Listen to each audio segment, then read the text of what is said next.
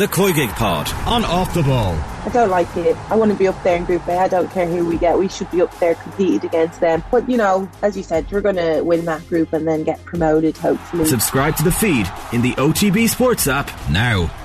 OTB AM with Gillette Labs. Get the ultimate shave or your money back. Neon Night Edition available now.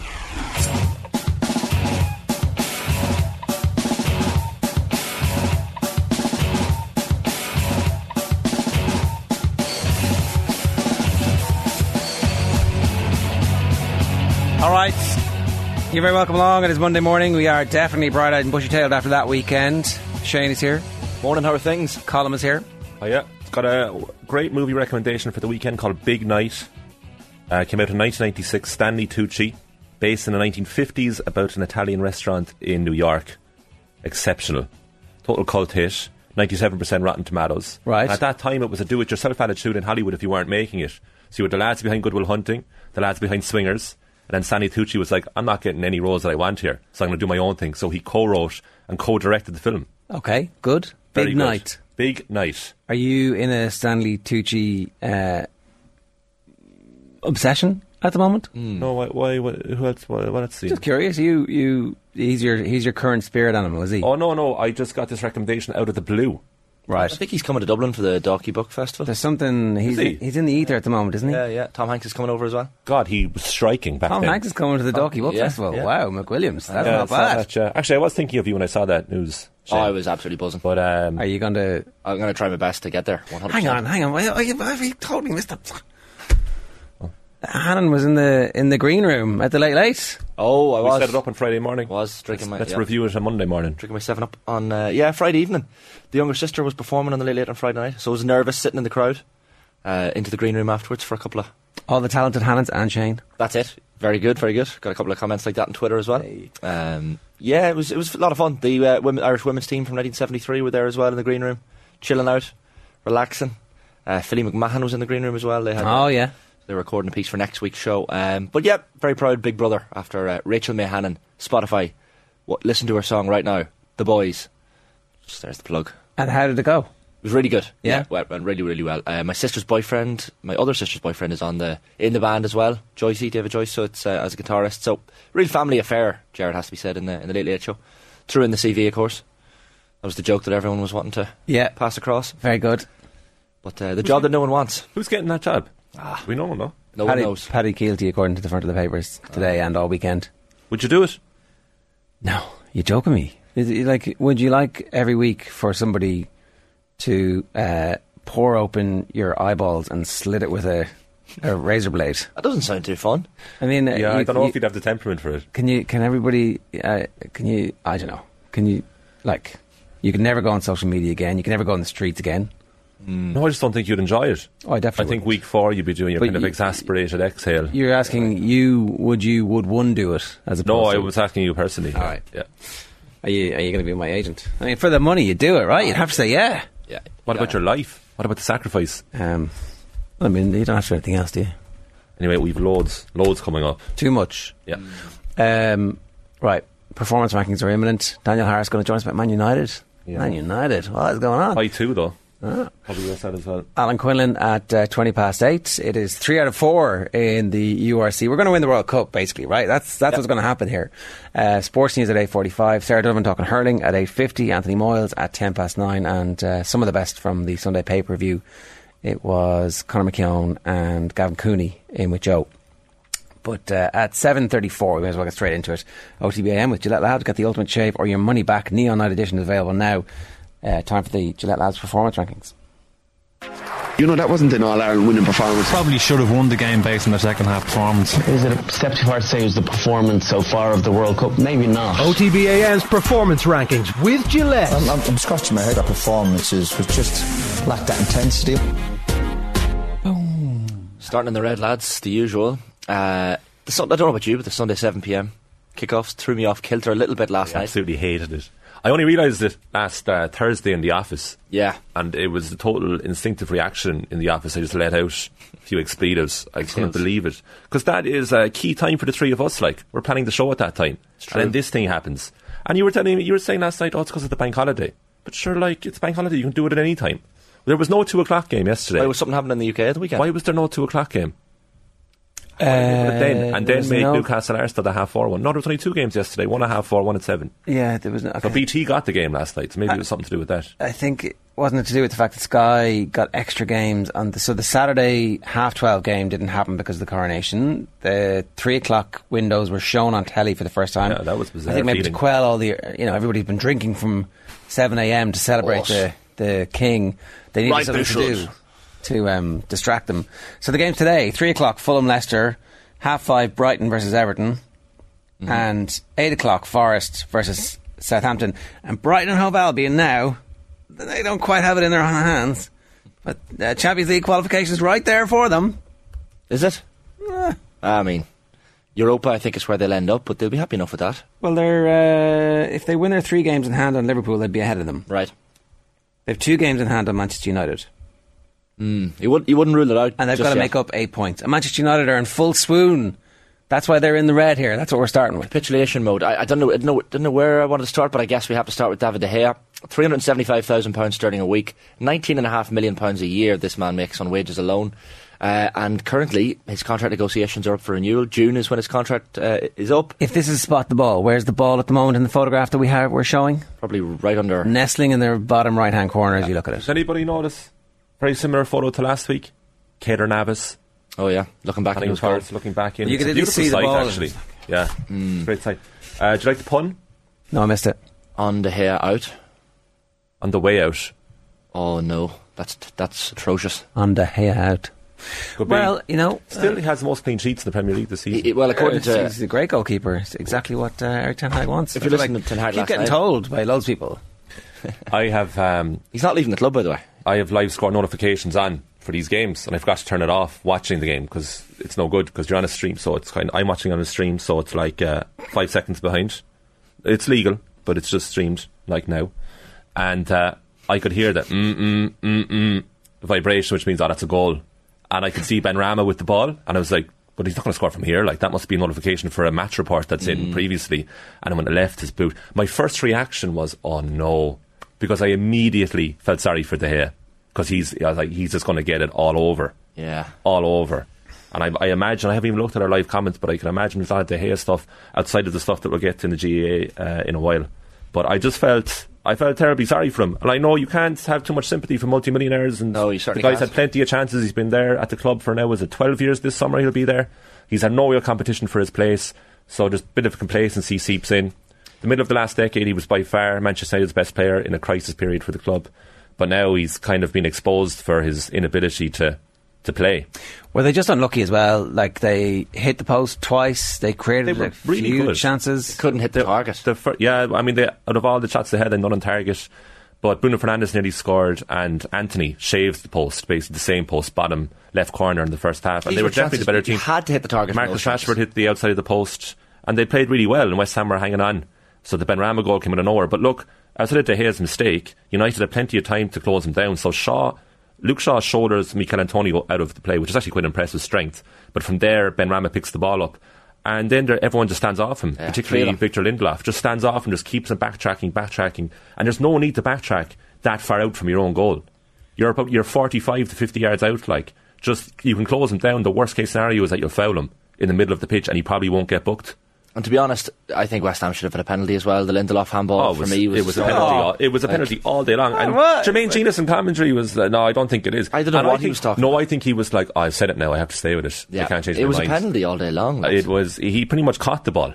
I mean, he totally moves around to get his hand in the way of Yeah. the ball. Oh, Ah, it was. it's a It was a penalty. penalty all over, and uh, in many ways, I was kind of hoping it was a penalty, and that West Ham went two 0 up at the break just to see what United's reaction would be like in the second half. Might have been better. If it Yeah, might have been a little bit better. But they look, they, again, they were actually quite decent in the second half, and we've heard recently Erik Ten Hag coming out afterwards. Were they? I don't uh, think eviscerating his players. I thought they were okay, but but the worrying factor is the fact you know this is two one 0 defeats in a row. They keep fading away, against sides really, regardless of Brighton's form this season, they should be beating Brighton, Brighton, and they definitely should have the upper hand in West Ham. I don't know. I- and then throwing away a 2 0 lead at Spurs as well. Like it's low key being a very very poor run for Manchester United recently. Yeah. Probably going under the radar a bit because. they're not as interesting as they were because they're out of contention on both ends of the table. So But they're in the red this morning. elsewhere. They deserve to be in the red. But uh, at least in the WSL side, they're flying it. They're still top of the league. Chelsea have a couple of games in hands. They hammered Everton last night. Currently, Brazil in goal. Being United beat Spurs 3 0. Yesterday, it was a first half hammering, particularly.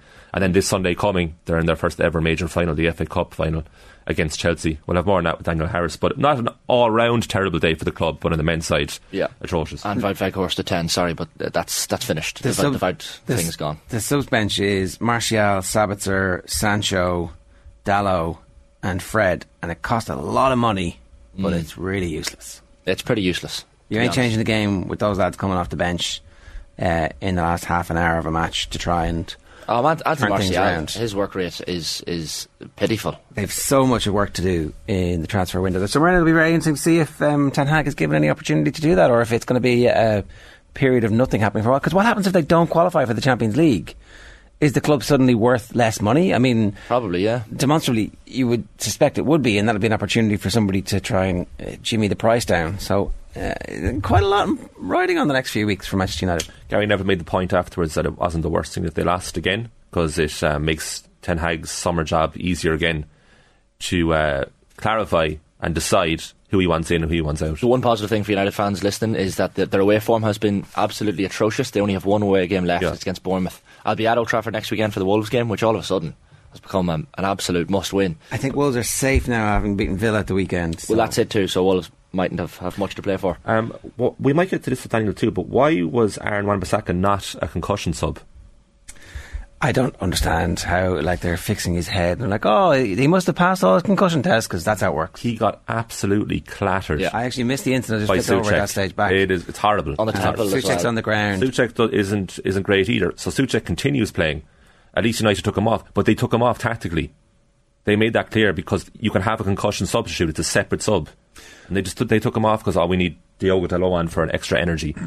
But it's unbelievable. Like uh, like okay, he may, he may not be concussed, mm. but geez, it had all the makings of it. If the, if you had seen a concussion best bits on YouTube, that collision would be included. Oh, yeah. he absolutely nails him, and like it's not too dissim- dissimilar to the horrible Gary Cahill Ryan Mason incident that ended Mason's career six years ago. Yeah, it's certainly. awful. He got away with it, like, and uh, who knows? He like we don't know if he is concussed or not, but it was just striking, and it's like that's football's attitude towards it. And even on commentary, it's a bit blasé. It's a bit. "Oh, I thought he wouldn't have been taken off there for concussion. and He wasn't, and they continue.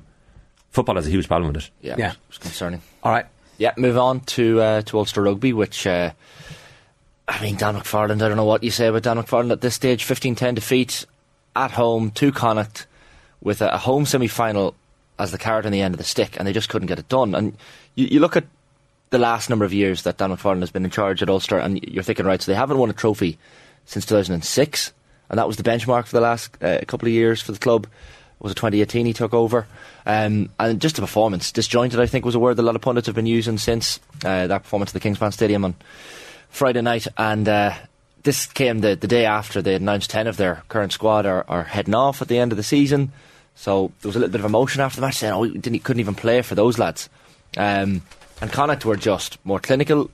I think uh, Dan McFarland said after the match it would have been a daylight robbery if Ulster had got over the line at the end and, and managed to squeeze out a victory.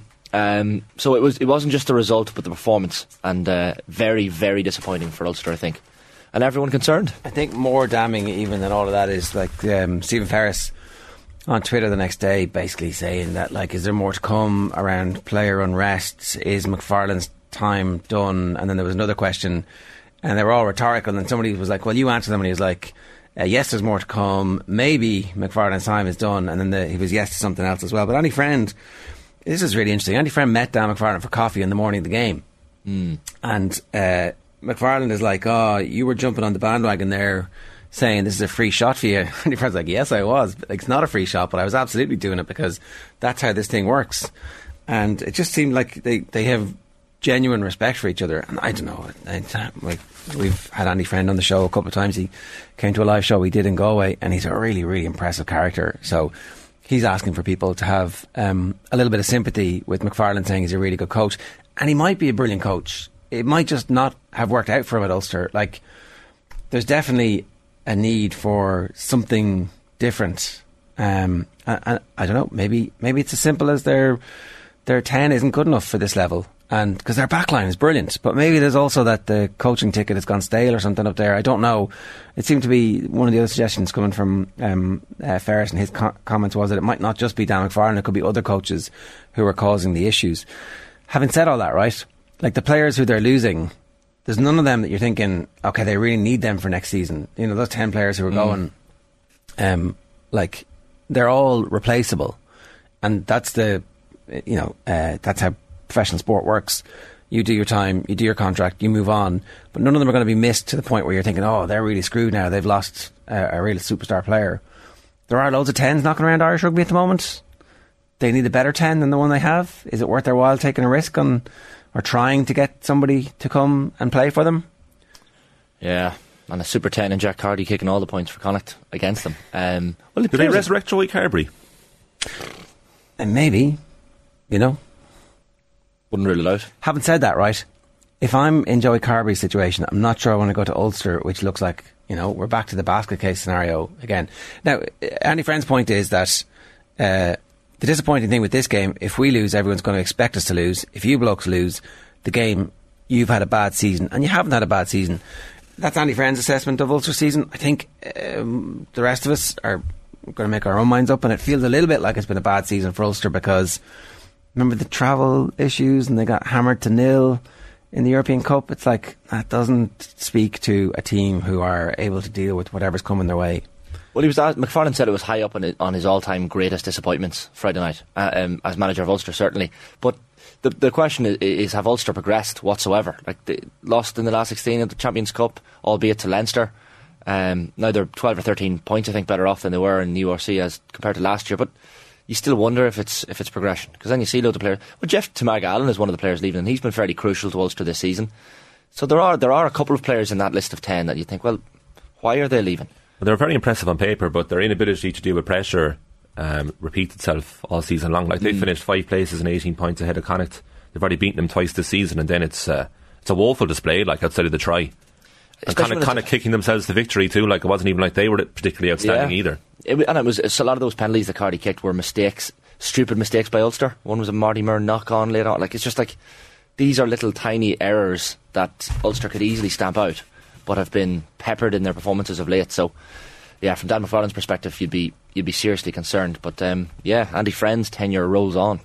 At least one more day. All right, uh, on to Amber. On to Amber, bit of the Gaelic games. Um, We have a clip here. we have a clip first. If you have to line that up, yeah. It's the Wexford manager, is it? Colin, what's the clip? No, it's Tom Dempsey who's Yep, speaking Dempsey, after sorry, the, yeah. the Wexford game. Uh, Wexford hammered, not hammered, sorry. Uh, Wexford hammered about 600 wides uh, in the game against Dublin. You could hear the seagulls echoing around. I think 9,000 people in Croke Park for Dublin beating Wexford in the hurling. But uh, he was at pains to point out that hurling is missing a massive opportunity to promote the game at the moment. My issue with GAA Go is that last year, probably one of the best sporting occasions we saw on television was the Munster final. It had controversy. It had, uh, uh, you know, probably Tony Kelly standing over a sideline ball, the most dramatic sporting moment of the year. You had two counties that absolutely, and I never use the word hate in GA, but absolutely don't like each other Yeah, or dislike yeah, each yeah, other. yeah. You had every element, and then you had 50,000 people thrown into uh, Thurles. So we put that on television last year. We had a repeat of that this year with 30,000 people, with the stakes even higher. And we have a product, you know, hurling, which I think is one of the greatest products, sporting products in the world. We need to promote that. We didn't show that to the uh, paying or to the public, to, to the to the to the GA public, and I just think that is absolutely crazy. It's horrendous marketing. So that was uh, oh, was that on Saturday? Saturday Yeah. evening, Saturday five o'clock throwing. Yes, Yeah, so that was on Saturday, and then obviously uh, Dónal Óg Cusack said something fairly similar um, on the Sunday game last night, basically accusing RTE and the GAA of uh, using hurling to try and get GAA go up and running. Exploiting it was the word, yeah. Explo- exploiting was uh, the word that Dónal Óg used on uh, the Sunday game last night. Um, this is uh, obviously, you know, Michael Verney in, in on the Saturday panel with John Duggan on Saturday, and then again in the papers today. In fairness, he, he obviously had written his column before um, they went on. I don't have it. Why don't I have it? Do, do, do. There you go. Yeah, he was making the point that uh, the RT pundits have been curiously silent on this. Um, Pundits are paid to call it as it is, but there's a serious lack of dissenting voices from those working for the national broadcaster who know that what, what's going on is clearly wrong. So, in fairness to Dónal Óg, he came out last night on RTE and um, said this is wrong. That uh, he said he sat with the uh, head of sport in that studio and said, "Why don't we change the logo to a little rugby ball up in the top right hand corner?" So I'd say Declan McBennett was delighted to have been um, name checked, but not name checked by Dónal Óg in the middle of the Sunday game last night. Uh, Does he have a point? Yeah, massively. I don't agree with the rugby part. I think um, Jackie's response was good as actually to Dónal Óg, which was um, totally understanding that rugby's getting as much exposure as it is. We're world class at rugby, so we should be showing it. But there should have been a prediction of the best fixtures heading into this weekend, and it's criminal that Cork Tip Saturday evening wasn't on TV. Unbelievable. Like it's another classic Munster hurling game that goes by. And Clare this mythical team this year. If you're only getting your GAA on national television, three of their four games are on GAA Go. Okay, I on. completely agree with GAA Go. Just a concept, it's brilliant. But was you- yesterday you- afternoon was you a total waste of time. Okay, you can't, you can't agree with it as a concept and then say they have to handicap themselves. I agree with ev- absolutely everything about it, other than the choices of the matches this But weekend. Then no That's one's going to subscribe. But and you then could, it- absolutely then, could subscribe. Well, no one's going to subscribe to watch the Sligo and Clare matches.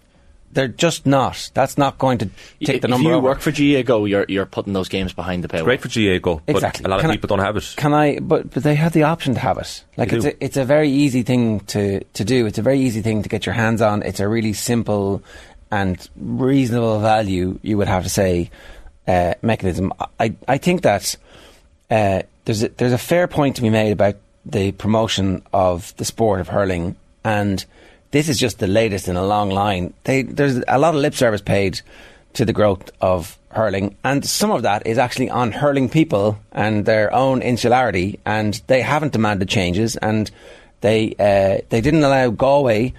Uh, play underage hurling in Leinster for 10 years basically took for that to happen. So, you know, they're not uh, they're absolutely not without blame in this. It's true. If, if you look at um, what was the what was the League of Ireland's LOI TV? I remember RTE made a big song and dance about, oh, we're we're involved in this, and then the figures weren't great, and then essentially they were like, this is not for us. We we don't want to be involved in this. Yeah. Now, I'm not going to say GA Go was ever in any danger of having uh, difficulties, but they can't, RTE certainly can't afford to waste any more taxpayers' money because they're wasting enough taxpayers' money at the moment. It's been a really badly run organisation for the best part of two decades, and they can't even find a presenter for their main flagship show at the moment. Can they afford to preside over another loss-making venture? Like, you know, which is, which really we didn't need because Sky were performing the service for the public already. Um, and so they're absolutely desperate to make it work, and the only way to make it work is to be fairly nakedly commercial about it. I think that's the problem that GA people feel like we are being taken here by the national broadcaster, who we already pay 165 euro to for our license fee, and now they're profiting off us again. I think that's the I, I- like. I, I do wonder, like, why why are RT involved in this? Why why are why is the national broadcaster spending taxpayers' money on a, a venture like this when it was already up. I, it just that that bit doesn't make any sense to me, right? Um, but if you're going to do it, then you have to make it work. How are you going to make it work? You're going to put games that everybody doesn't want to see behind it. What's the point of that? so if you were deciding the schedule, so you're involved in both, right? So you have your foot in RT, another foot in GA Go, and it's Friday morning, and it's your decision. Do you put Cork and Tip on TV or GA Go? Can I can I ask? Is, is there somebody else involved in that conversation? Uh, shouldn't there be? Isn't this actually a three way conversation where the GA are saying that, like the GA who obviously own fifty percent of GA Go or whatever the, the balance is? I don't think that's ever. It's a joint venture. Do we know what the exact ownership is? I'm not sure, but let's assume it's 50-50. Isn't it somebody's job in the GA to say, well, actually, that's going to be three of Clare's Munster Hurling Championship games behind a paywall, and they were pretty good last season, and they reached the uh, Munster final, and actually maybe you know the way they play, they've got Tony Kelly, one of the game's most marketable stars, who, as Tom Dempsey rightly pointed out, was involved in one of the most exciting moments in Irish sport last season.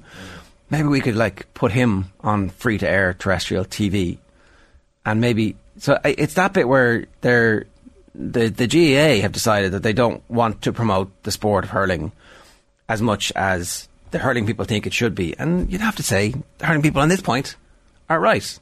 There, there are commercial considerations as well. But if. I'm RTE, I'm saying, uh, give me the money. Show me the money. Yeah. Show me the money. And if you're paying for ad for ad time and ad space in, in those, uh, you know, at halftime of those two provincial finals yesterday, you're thinking, Jesus, we would have had so many more eyeballs if the. Yeah, but uh, like the pol- well, that's it, Shane. Like the problem is, like the Munster Hurling Championship is being sacrificed. It's like okay, we'll use that as uh, an advert and a promotion to get GA go, which is fine. But the other issue is like, so we're in Dublin, and you go outside here to the office, you go around the place.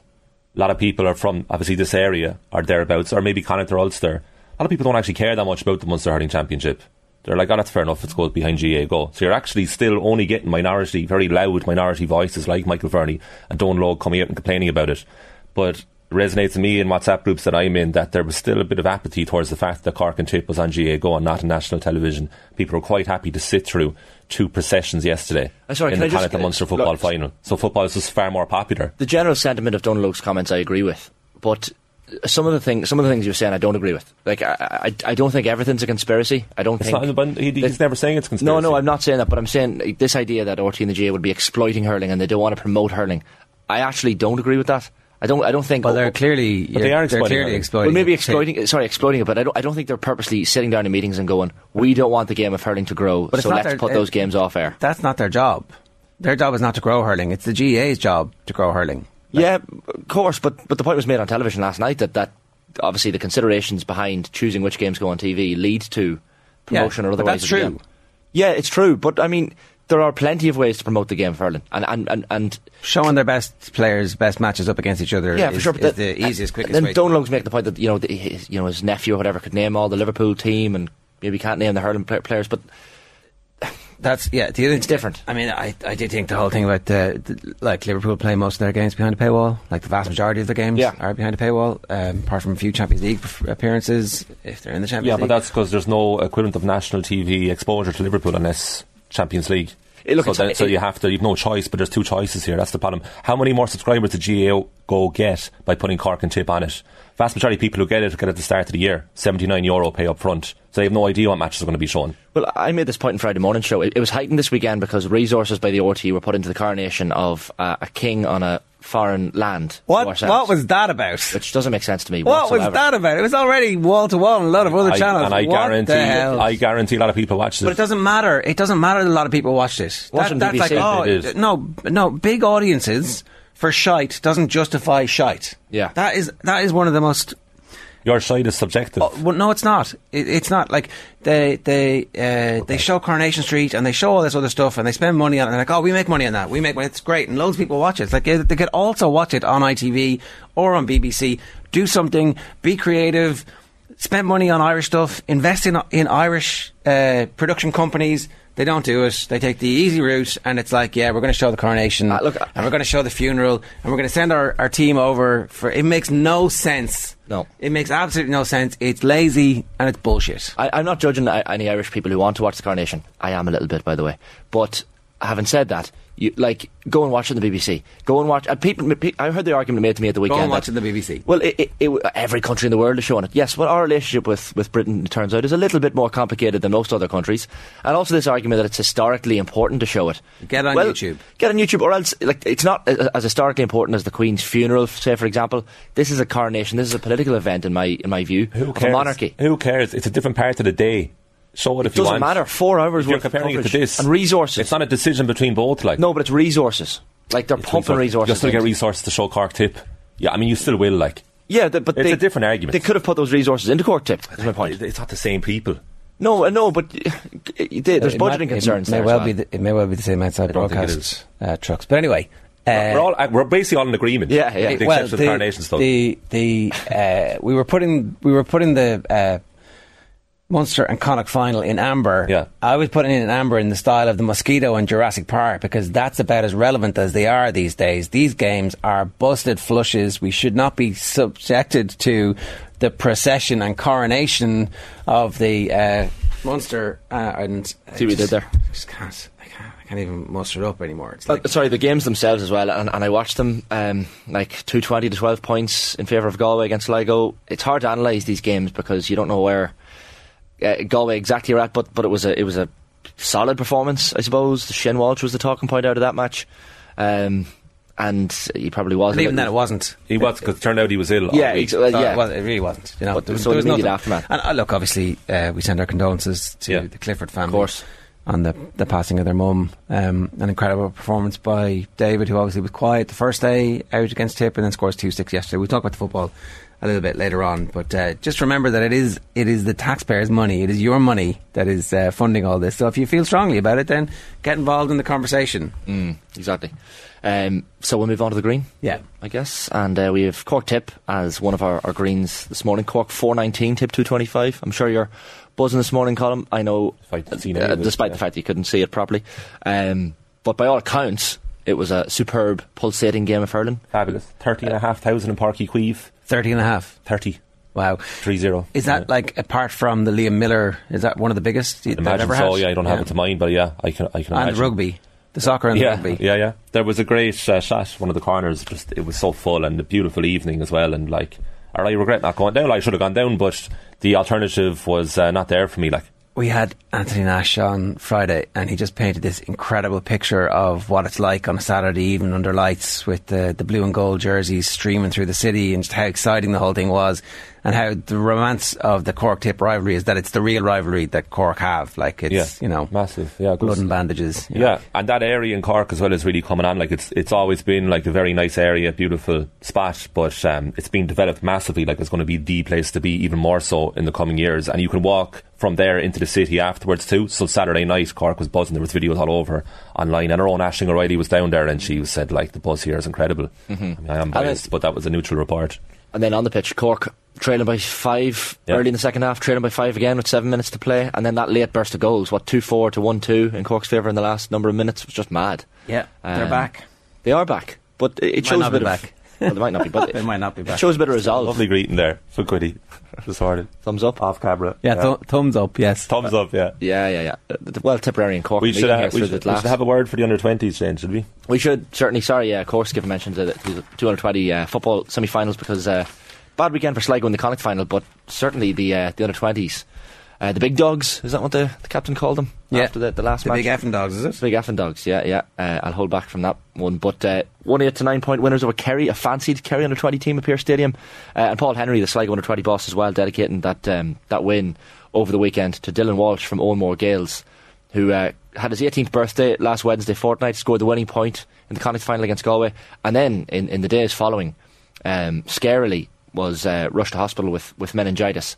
Uh, so that that uh, game at the weekend was certainly dedicated to Dylan. Um, but a deserved qualification, I would say, from from, Sligo's perspective. Uh, held Kerry to six points in the first half, scored one three themselves, went in level, and they've been playing against a strong wind, so they had a standing ovation walking off at half time. Uh, and then the second half performance was uh, was brilliant. And uh, look, they're looking to secure a first ever All Ireland crown next weekend. They've never won a senior minor or under twenty ones or twenties. Yeah, I presume the whole country is cheering for them, uh, given the circumstances with the small pocket of Kildare, the lone exception. Um, Kildare versus Sligo in the under 20s, Kildare versus Sligo in the seniors. Yeah, good to see it. And Kil- Kildare's in the twenties, by the way, against a, a very good down Oh, yeah. team under Laverty. Yeah. uh, Parnell Park one eleven to two seven, and that uh, Back from the dead. That was amazing. Jack McKevitt with the last kick of the game, sending Kildare into a second successive final. Um, and that game is going to be fascinating in the final because both teams will fancy it all of a sudden. That's an Elton John reference. Sad, sad night's all right. Couldn't fit the whole word in. Saturday night's all right. Yeah. Very good. Yeah, good, good stuff, yeah. Puns are on, on point this morning, Colm. Right, You've last one in common. quickly, yeah, we're- we're move out of time. Yeah, Arsenal uh, deservedly get a mention in the in the green. Uh, Mikel Arteta said, lads, before the Newcastle match, he threw on the All or Nothing. Uh, Did he? documentary in the hotel to the Arsenal players? Really? No, I, he says he threw on one scene. He got them all to sit down in a room, and it was a scene where Arsenal players are all dejected, and it's zooming in on all of their individual faces. He wanted them to see themselves dejected, imagine that feeling after the match against Newcastle, and say, let's not feel like that. It must have been a direct reference to St James's Park this time last Yeah. season. Yeah. Correct. It must have been that game Exactly. where where uh, Granit Xhaka came out afterwards and eviscerated his teammates. Yeah. So, well, it worked. Times change. Yeah. Got to really give them credit here. This is phenomenal. Ah, it's brilliant. To recover the way they have recovered is is absolutely sensational. I think that we'd all thought that they were going to be flaky, and I think this really sets them up for next season. Yeah. because it did feel like there was a swoon coming. There had been one. I mean, if they could have just done this against West Ham or Liverpool or Southampton, Yeah, it's true. Uh, but the title race is not over.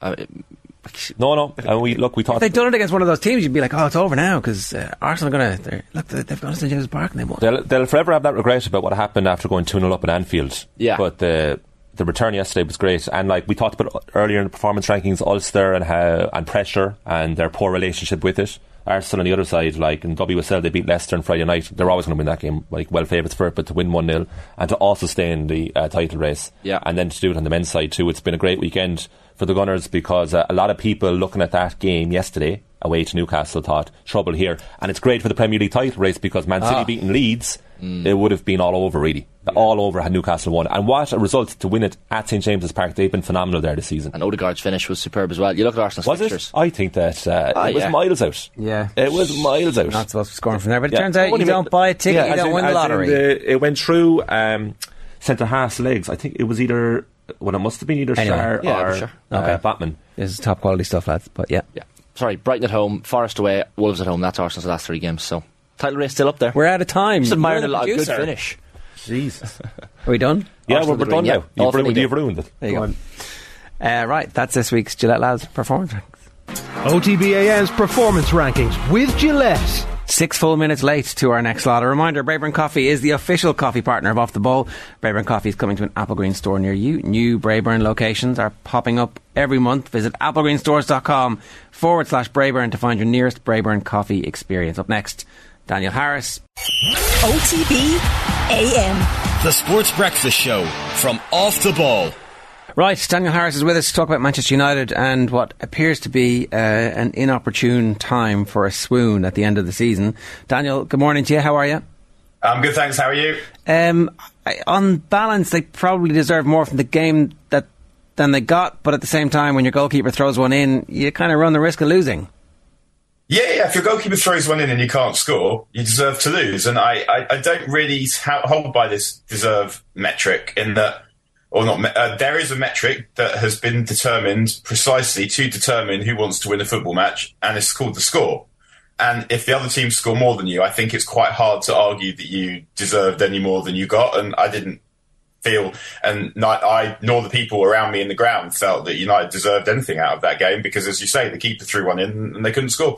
Was the performance bad generally? Because obviously, you know, on, on telly and, and watching highlights, you don't really get a full sense of it. So, was there was there energy? Was there direction? Did it look like they knew what they were doing? Um, it did until it did until West Ham scored. I think that we've seen these games before. We saw them sometimes last season under Rangnick, and we saw them quite a lot under Van Gaal as well, where United would play okay for 20 minutes, but if they didn't score and then the opposition did, they would lose. And this that performance last night was quite reminiscent of that, where once United went behind, I don't think anyone in the away end really thought that United were gonna were gonna come back from that because just there's there's lots of reasons that they've they've lost confidence. They've got their, their legs have gone, and I think probably their their heads have gone as well a little bit. Where they're not playing with the same intensity, they're not playing with the same composure on the ball either, and just a lot of players have gone off form at the same time. And Ten Hag doesn't really trust many of the ones that are on the bench. So what you end up with is you end up with the same players who play every game, and then cycling through various others in the hope that one of them will give you a performance when you want one. You listened to Ten Hag after the match last night, Daniel, and you expected David De Gea is going to sign a new new contract, albeit with much uh, reduced wages from from his current uh, standings. Uh, is that the right decision? Do you think, from from United perspective, if he does sign on? He's been a great servant to the club, of course, but there have been a lot of uh, errors and mistakes, both with distribution and, and, and goals like last night let in. Uh, I, I don't know if Ten Hag really means that because I think that I'm sure Ten Hag wants a goalkeeper, a better one, a number one goalkeeper. But given all the uncertainty about the takeover, number one, he doesn't know if he's going to be able to buy one because there might be other things he needs and wants more.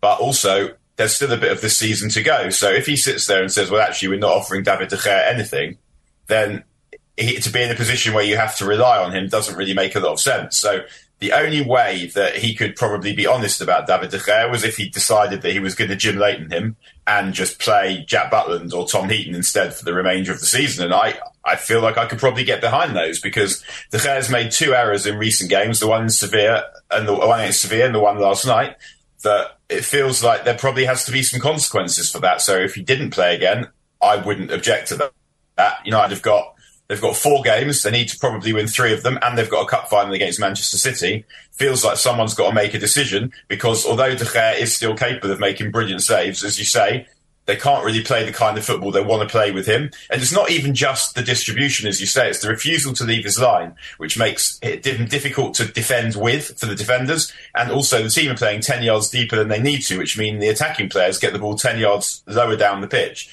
And it all looks something of a mess now. I know you say there's more than likely other areas of the pitch that he'll feel the need to strengthen in, but that seems like a fairly fundamental building block from that perspective of someone who believes in his own ability to coach players, which we've already seen this season, and then his style of play. I'm talking about Ten Hag here. It, it feels like a, a, goalkeeper who was pushing everybody forward and telling everybody what to do would actually be very transformative for this group. hundred percent, and there are definitely people that watch United that will say the first thing they would do is buy a goalkeeper. I think that what's probably happened with Ten Hag is he probably decided that he could get by with De Gea for another year if he has to, because the if there was perhaps an obvious goalkeeper that you could go and get, then perhaps he'd be more not more motivated because I'm sure he's extremely motivated not to have what happened last night happen again. But a centre forward is probably more necessary than a goalkeeper. And even a midfield player might be more necessary because if you've got someone scoring goals at the other end and you've got someone who helps you control the play, then there's actually less for the goalkeeper to do.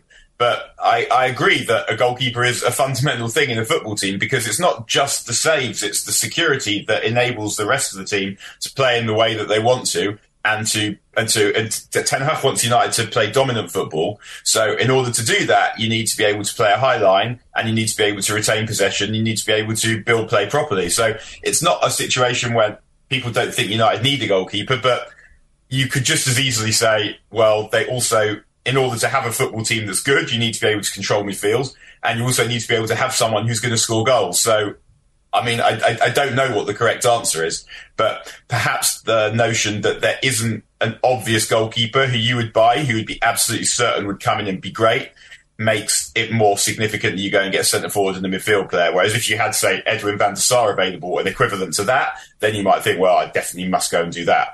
I know that uh, has probably been exposed by, by the fact that uh, it's hardly an excuse, but exposed by the, the Varane and Martinez being out of the team as well. Uh, does Ten Hag, Daniel, have to take any responsibility for for the decisions in advance of the game. You see Wout Weghorst starting a match for the first time in over a month and, and a very unimpressive 56 minutes. Now, Anthony Martial, when he came off the bench, wasn't exactly any more impressive, but it just only serves to highlight the need for a goal scorer in this United team because so many chances were wasted last night.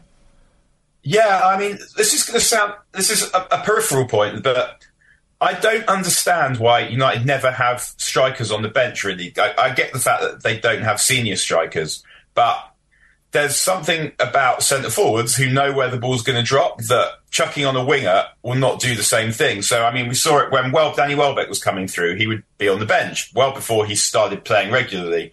Kiko Macheda scored two goals in two games, did almost nothing else. But Fergie had him on the bench and a bench that had fewer substitutions allowed from it because sometimes you need a goal. And when you need a goal, you need a centre forward. And so I don't think, for me to be very clear, I don't think the solution is putting Joe Hugill on the bench. But at the same time, I probably would have Joe Hugill on the bench because United don't look like the team who knows how to score. As for Weghorst, I, I mean, I don't understand why he started last night because it was hard to see what Ten Hag's plan was in order to get him to contribute something, given that he's, I don't know how many starts he's made for United, but he scored once against Nottingham Forest in a game, I think they won three, is it 3 0, 3 1 in the League Cup semi, and he scored once in the Europa League against a team, I can't even remember who it was, but it was a game United won easily. He hasn't scored in the Premier League. So the idea that playing him as a number 10 last night was going to make something happen was very hard to believe, even though I understand that Ten Hag probably wanted to make a point to Anthony Martial that his performance in midweek meant that he had to not be in the team today, uh, last night, sorry. So, and it is beginning to look a bit messy from Ten Hag in that he had that period after the World Cup where he just seemed to be making great decisions all the time where he'd analyze a game at half time or after an hour, work out why it was United were doing well in that game, make a change or two, and then you'd see the change reflected very quickly in what happened on the pitch. And when United appointed him, that was something Steve McClaren said about him that he just had a really great ability to read a game and work out what needed to be done to tip that game in his favour. That hasn't happened for a long time. And I think last night he picked the wrong team because also it's not just playing Weghorst there, but if you play Weghorst there, it means you're playing Bruno wide. Hmm. And Bruno's the guy who's most likely to make a goal happen. He doesn't have the pace to go on the outside of players. So if you put him wide, then you're effectively limiting your ability to create by taking your most reliable creator out in the middle of the pitch. What also happens then is if you think you've got Casemiro and Eriksen, neither of those have got any speed, then you've got Weghorst in front of them, no pace. Then you've got You've got Bruno wide, no pace, and then on the other flank you've got Antony, who does have a bit of pace, but he's not he's not lightning. And then everything starts to look very very slow and predictable. So often you can see what Ten Hag's trying to do, but last night was not one of those occasions. And I think yeah, he does also have to take some take some responsibility for that. But to go back, Colm, to your point just a moment ago, the absence of Martinez and Varane is also making a massive difference because first of all it's taking Luke Shaw away from the left from left back, and Luke Shaw's doing a really good job at centre back. He's good, apart from that ludicrous error at the end of the Brighton game, game which he was United's best player. He's a good centre back, but United lose something when he's not a left back because he gives them thrust going forward, and he's also got a good relationship with Marcus Rashford, and they miss him. And they're also missing Varane, the security that you get from Varane, the knowledge that he's going to win almost every header in your own in, in his own box. Uh, he's got some recovery pace as well. And then you've got Lisandro Martinez, who is aggressive, who's winning the ball as soon as he can to get the team high up the pitch. And also he's probably the team's principal playmaker in a way because he's the guy who's hitting long diagonal passes or who's carrying the ball forward. And without him, United just don't have that. And it is making a massive difference not having those two players. Do you think that they're still going to qualify for the Champions League? oh man, um, I'm just thinking about the prospect of having to sit through another season of Europa League, thinking I will do time if that happens. But they should have just about enough to make it happen because of the four games that they've got. None of those teams have anything to play for. But if they if they don't win the next one, if they don't beat Wolves at the week at the weekend, then yeah, then it will look unlikely that they're going to manage that. They should still manage it from here. But if they don't, I think that will be a fairly significant blow. And if you remember at the end of it all, they've got a Derby FA Cup final against the team who are better than them, who are playing much better than them, who are also trying to emulate a treble that United won.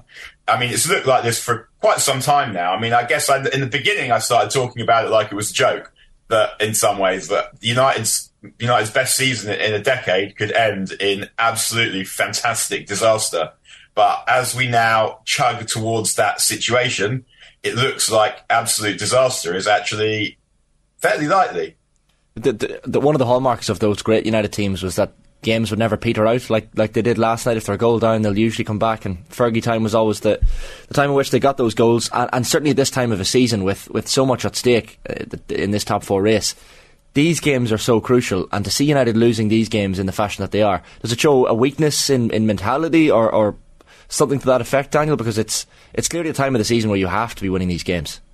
Uh, yeah, I mean, there's weakness in mentality, and we've seen that with some of these players for quite a few seasons now. There's also weakness in ability. That the players, the players Ten Hag has bought, and there's Bruno Fernandes and there's Luke Shaw, but um, and there's Rashford, but he's not. I'm sure he's not mad about the others, and that's just very basic players that aren't good, good enough. That if we think about the players that United want to sign this summer, if you if you said to me you can buy buy any players that you like, and this isn't just me going right, I'm going to go and sign Erling Haaland and Kylian Mbappe, but I would be saying, well, I want a centre forward, I want a midfield player, I want basically Christian Eriksen with some physical presence, I want a right back, and I want a goalkeeper. Those are four players I want for the starting eleven. I also want another midfield player for depth, and I also want um, also ideally would want really another centre forward for depth as well, and I would want a third choice centre back. So that's quite a lot of things that United need. And if you look at if you look at Arsenal, say, and you look at Manchester City, Arsenal thinking, well, they probably want a better player than Granit Xhaka, but after that, they're just signing depth. Manchester City, they're not signing players. Who are they signing in the summer? Like almost like they have more or less the team that they want. So for United to catch up, there's a lot of work to be done. But to come back to your mental your mental weakness point, we've seen it with these players, and some of these players actually were quite good at coming back when they went behind. They had that season under Ole where they regularly went behind, particularly away from home, including a game at West Ham actually, and they got really good at coming back. But the weakness was getting into a position from which they needed to come back in the first place. Last night was just kind of a lack of quality and a lack of intensity where it was really only in injury time where they looked like they might score. They had the Anthony Martial chance, and then they had the header that he should have scored as well. But prior to then, they didn't. I think they had one shot on target maybe in the second half, and one shot on target in the first half, and one they hit the post. They didn't really look like they were going to score, and it is weakness in mentality, and it was weakness in mentality that cost them against Brighton when Luke Shaw handling the ball in the injury time. That is that's not weak technical weakness. And Luke Shaw is a is a really good player. That is loss of concentration, loss of patience, loss of focus, whatever you want to call it, and just loss a panic. Who knows? But just doing something completely inexplicable at a moment of mediocre pressure mm. is is is, men- is mental weakness. And I say that no one likes saying that about professional footballers that have greater mental toughness than the three of us that are having this conversation combined, and then some. Well, we can perform under that kind of pressure. I'm absolutely certain of it. I mean, look at the mess I'm making of a few gentle questions here. So when I say it, I'm not saying that I, am better than that or I wouldn't have done that. That's all right. What we I'm understand. Saying, yeah, no need to rub it in. what I'm saying is that professional footballers, one of the things that they do is the ability to perform under pressure is something that the likes of us can't really understand. And yet, when you see these kind of errors, it is often that inability to perform properly under pressure. Yeah. So yeah, these players are some of them not the toughest mentally. I it, agree. It's what Ron McGarr always says: pressure does uh, very strange things to people. Uh, last point here before we wrap up today in the WSL, United beat Spurs three 0 yesterday, uh, four clear of Chelsea and still top of the table, but obviously Chelsea have games in hand. Do you want points on the board at this time of the season, though, just to follow on from that pressure issue? Uh, I would say that, that Chelsea are favourites. They've got to play Arsenal still, and if United win all their games and that game's a draw, then the goal difference means United will almost definitely win the league. I think I think you'd probably rather be Chelsea if they were playing full strength Arsenal. I mean, if they were playing full strength Arsenal, Arsenal would still be in the running for the league title. But Arsenal, without so many of their best players, you'd have to back Chelsea to win that game. Um, I, I, mean, I, I, hope United can do it. They are playing really well at the moment. I, they've got to play Manchester City, um, but United are playing well at the moment, and I think United will probably win their games. Um, and they look the performance like yesterday was just a really competent performance where Tottenham had one chance where Beth England went around Mary Earps and um, saved on the line. She should still have scored. But other than that, United were totally dominant. Finished the game really quickly. Look look at a really good team. They've made they've made massive strides this season because what you're seeing is you're seeing individual players massively improving. Like Leah Galton's a much better player than she was last season. Toone has also really really come on a lot as well. So they look confident, but I, my guess is that, that Chelsea will just will just pit them. But the cup final should be should be a really good game, and United in a one-off game have, have definitely a really good chance to win that the way right. that they're playing and the firepower that they've got. Daniel, good stuff. Thanks for joining us. Cheers. No, see you tomorrow, everyone. Have a good day. It's, uh, Daniel Harris there. Uh, JP Wright says Man United's lack of a top-class striker will cost them a Champions League place. Inferior goal difference will see them finish fifth. Uh, are Manchester United back if they bottle the top four and only end up with a tin pot cup?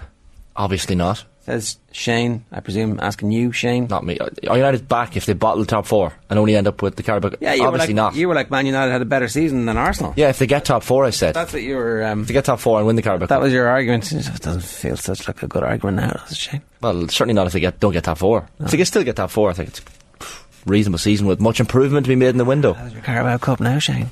Doesn't taste too good. Where's your Messiah now, Flanders? The FA Cup, the, the FA Cup stopping City's treble still to come. 25 minutes past 8, Alan Quinlan is with us. Alan, good morning to you. Morning, lads. How, How are, you? you? Very good, thanks, yeah. Munster are back, though.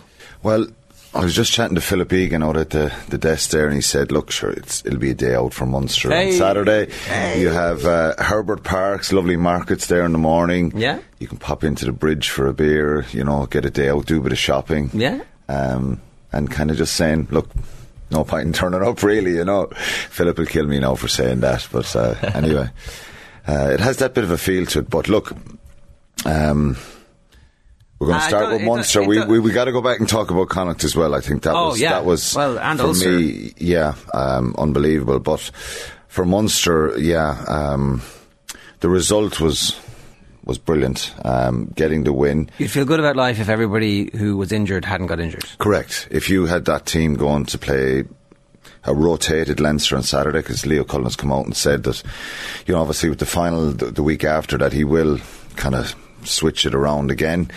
Um, but it's really difficult. But Munster can't do anything really about what what Leinster do. Um, they have the ability to, to make lots of changes and, and still be top notch, really. But um, it's unfortunate again. You know the the injuries. Um, you just think RG Snyman, he's back, his presence gets another bang in the head. HIA almost certainly ruling him out because he had one a couple of weeks ago in, in South Africa as well. So Calvin Nash, Conor Murray, Peter O'Mahony, um, Malakai Fekitoa at the end, uh, Diarmuid Barron. So I think there's six, six of the starters. Right. Um, it's difficult because they don't have the, the same type of depth. Now, to be fair, the players come on. I thought someone who's done brilliantly in recent weeks is Fineen Wycherley. Um, he was incredible. Um, that was a very physical game the other night. Having Tadhg Beirne back playing 80 minutes after three months shows it's it's kind of freakish scenario, but it's the way you look after yourself when you're injured nowadays. And uh, he was great. Gavin Coombs. Um, Malakai Fekitoa, who's leaving, I thought he was outstanding, you know, and he has been in recent times. He's a real player if he switched on, and um, Frisch was good. So they have a lot of positives. I think if you look at the stats, they're kind of crazy. They're Munster down for 36 missed tackles, which doesn't really, you know what I mean? Mm. If you were to watch the game, Jerry, you think, God, Munster were brilliant defensively, which they were. Um, it was a lot of close in stuff. I watched that back where Glasgow player had stepped someone, kind of wriggled through a tackle, and then they'd be tackled after that. There was a lot of that, a lot of footwork evasion, defenders beaten. Uh, Glasgow's numbers were very high. Munster having one clean line break. That was for, from Conor Murray um, for for the red card from Tom Jordan. So it was a crazy kind of game. Um, I was there. You, I think the first fifteen minutes you felt, God, I, I, this is going to be difficult. But they dug in there, and I think that's they can take a lot of credit for what they did in the last few weeks. When you think that the, the, three away results, um, and we know in sport how difficult it is to win away from home. Um, it can be a real factor for, for, in any sport, but to go to the Stormers, the Sharks, and now Glasgow, three big scalps. Yeah. And given the Stormers hadn't lost in 21 or two games there, Glasgow haven't been beaten all season, year and a half. Yeah, um, it's, so uh, 17 months. Yeah, they're the kind of things they don't. It doesn't give you trophies, but it shows the grit and determination that you've stuff to work on. The fundamentals of, of a team like like Munster, I would have said. I've probably banged this drum for a while, uh, and whether people agree or not, you know, when you played it, from my time playing there, it's it's you have to bring a fight, a determination, a work rate, an honesty, and a passion. Sometimes the, people think they're given in sport, but you kind of have to have them as a, be very aware of them, particularly when you play for for, for that team. That's what I learned anyway, and I think we've seen that in abundance in recent weeks. So, you know, anytime you criticise a team in any sport, I think it comes down to, you know, if you don't see that work rate and that effort and desire, you lose matches. Sometimes you're not good enough. Sometimes you're lacking quality, all that kind of stuff in any sport again. But, you know, the last few weeks they've they've shown some fight, um, and that is a real good. That's where your foundations to getting better, upskilling, bringing in a little bit more quality, getting one or two young players coming through from your academy, all that kind of stuff. As I said, it doesn't win you trophies. So the fight and determination and um, physicality they showed the other night was brilliant. One player again, and I keep mentioning. Some people don't agree, but I think Jean Kleyn has improved dramatically as a player from where he was in 2019, where he got a lot of criticism, some of it justified when he got picked ahead of Devin Toner. Phenomenal, you know, the, the, like epitomises the kind of player you'd want to go out in the field with. Um, I'm not saying he's better than Ryan Baird, James Ryan, Iain Henderson, but he should be in the mix for the World Cup. He should be looked at and he should be spoken about. And for the people online who kind of continuously say, well, his hands aren't good and he's should never have been picked, he's improved dramatically as a player and the work rate and Glasgow's maul has has damaged people all season and Munster stopped it the other night. They had a few scrum penalties, but by and large, their scrum was, was, was really good. So they can actually look forward. I, I understand the injury uh, profile now is is a is not great, right? But at the same time, there is a little bit of depth that they've built. A lot of the injury problems that they had, particularly in the second round back row, have all cleared up. So Snyman's loss obviously is, is huge, but there is at least some strength and depth there that they'll be able to name players who we're like excited to see into the future what they're going to do. Yeah, Edwin Edogbo was there the other night, so he, he could come into the mix. Um, such a, a, young, powerful, exciting player. Thomas Ahern, I think, is back training. Alex Kendellen has played well recently. John Hodnett coming off the bench for Peter Mann. I thought Hodnett was outstanding as well. Defensively, the tackles, um, low tackle focus. So there is a bit of depth there, I think. Um, and it, it, you know, look, it's a tough situation for him. And again, I said this last week. If you buy into that, we're in bonus territory. It does take a little bit of pressure off, but you know, going to Glasgow, if Munster were beaten, you kind of say, well, they made Europe, they made the knockout stages, um, turned around a dreadful start to the season, decent finish. You know, y- there's two ways of looking at that. You are in a bit of bonus territory on Saturday because people, you know, will expect Leinster to, you know, that they'll just win the game and get through to another final. But, um, you know, that can stimulate you as well if you're using the right way. But um, there, it was a great win from. Um, there's certainly areas that they need to be better in. Dennis Leamy possibly worth, worth a mention as well. I think he was name checked by, by Graham Rowntree after the match in terms of the work he's done with Yeah, the, the defence, yeah. especially since that Glasgow game in December. When you think back and and the errors across the pitch, Leamy's done a lot of good work.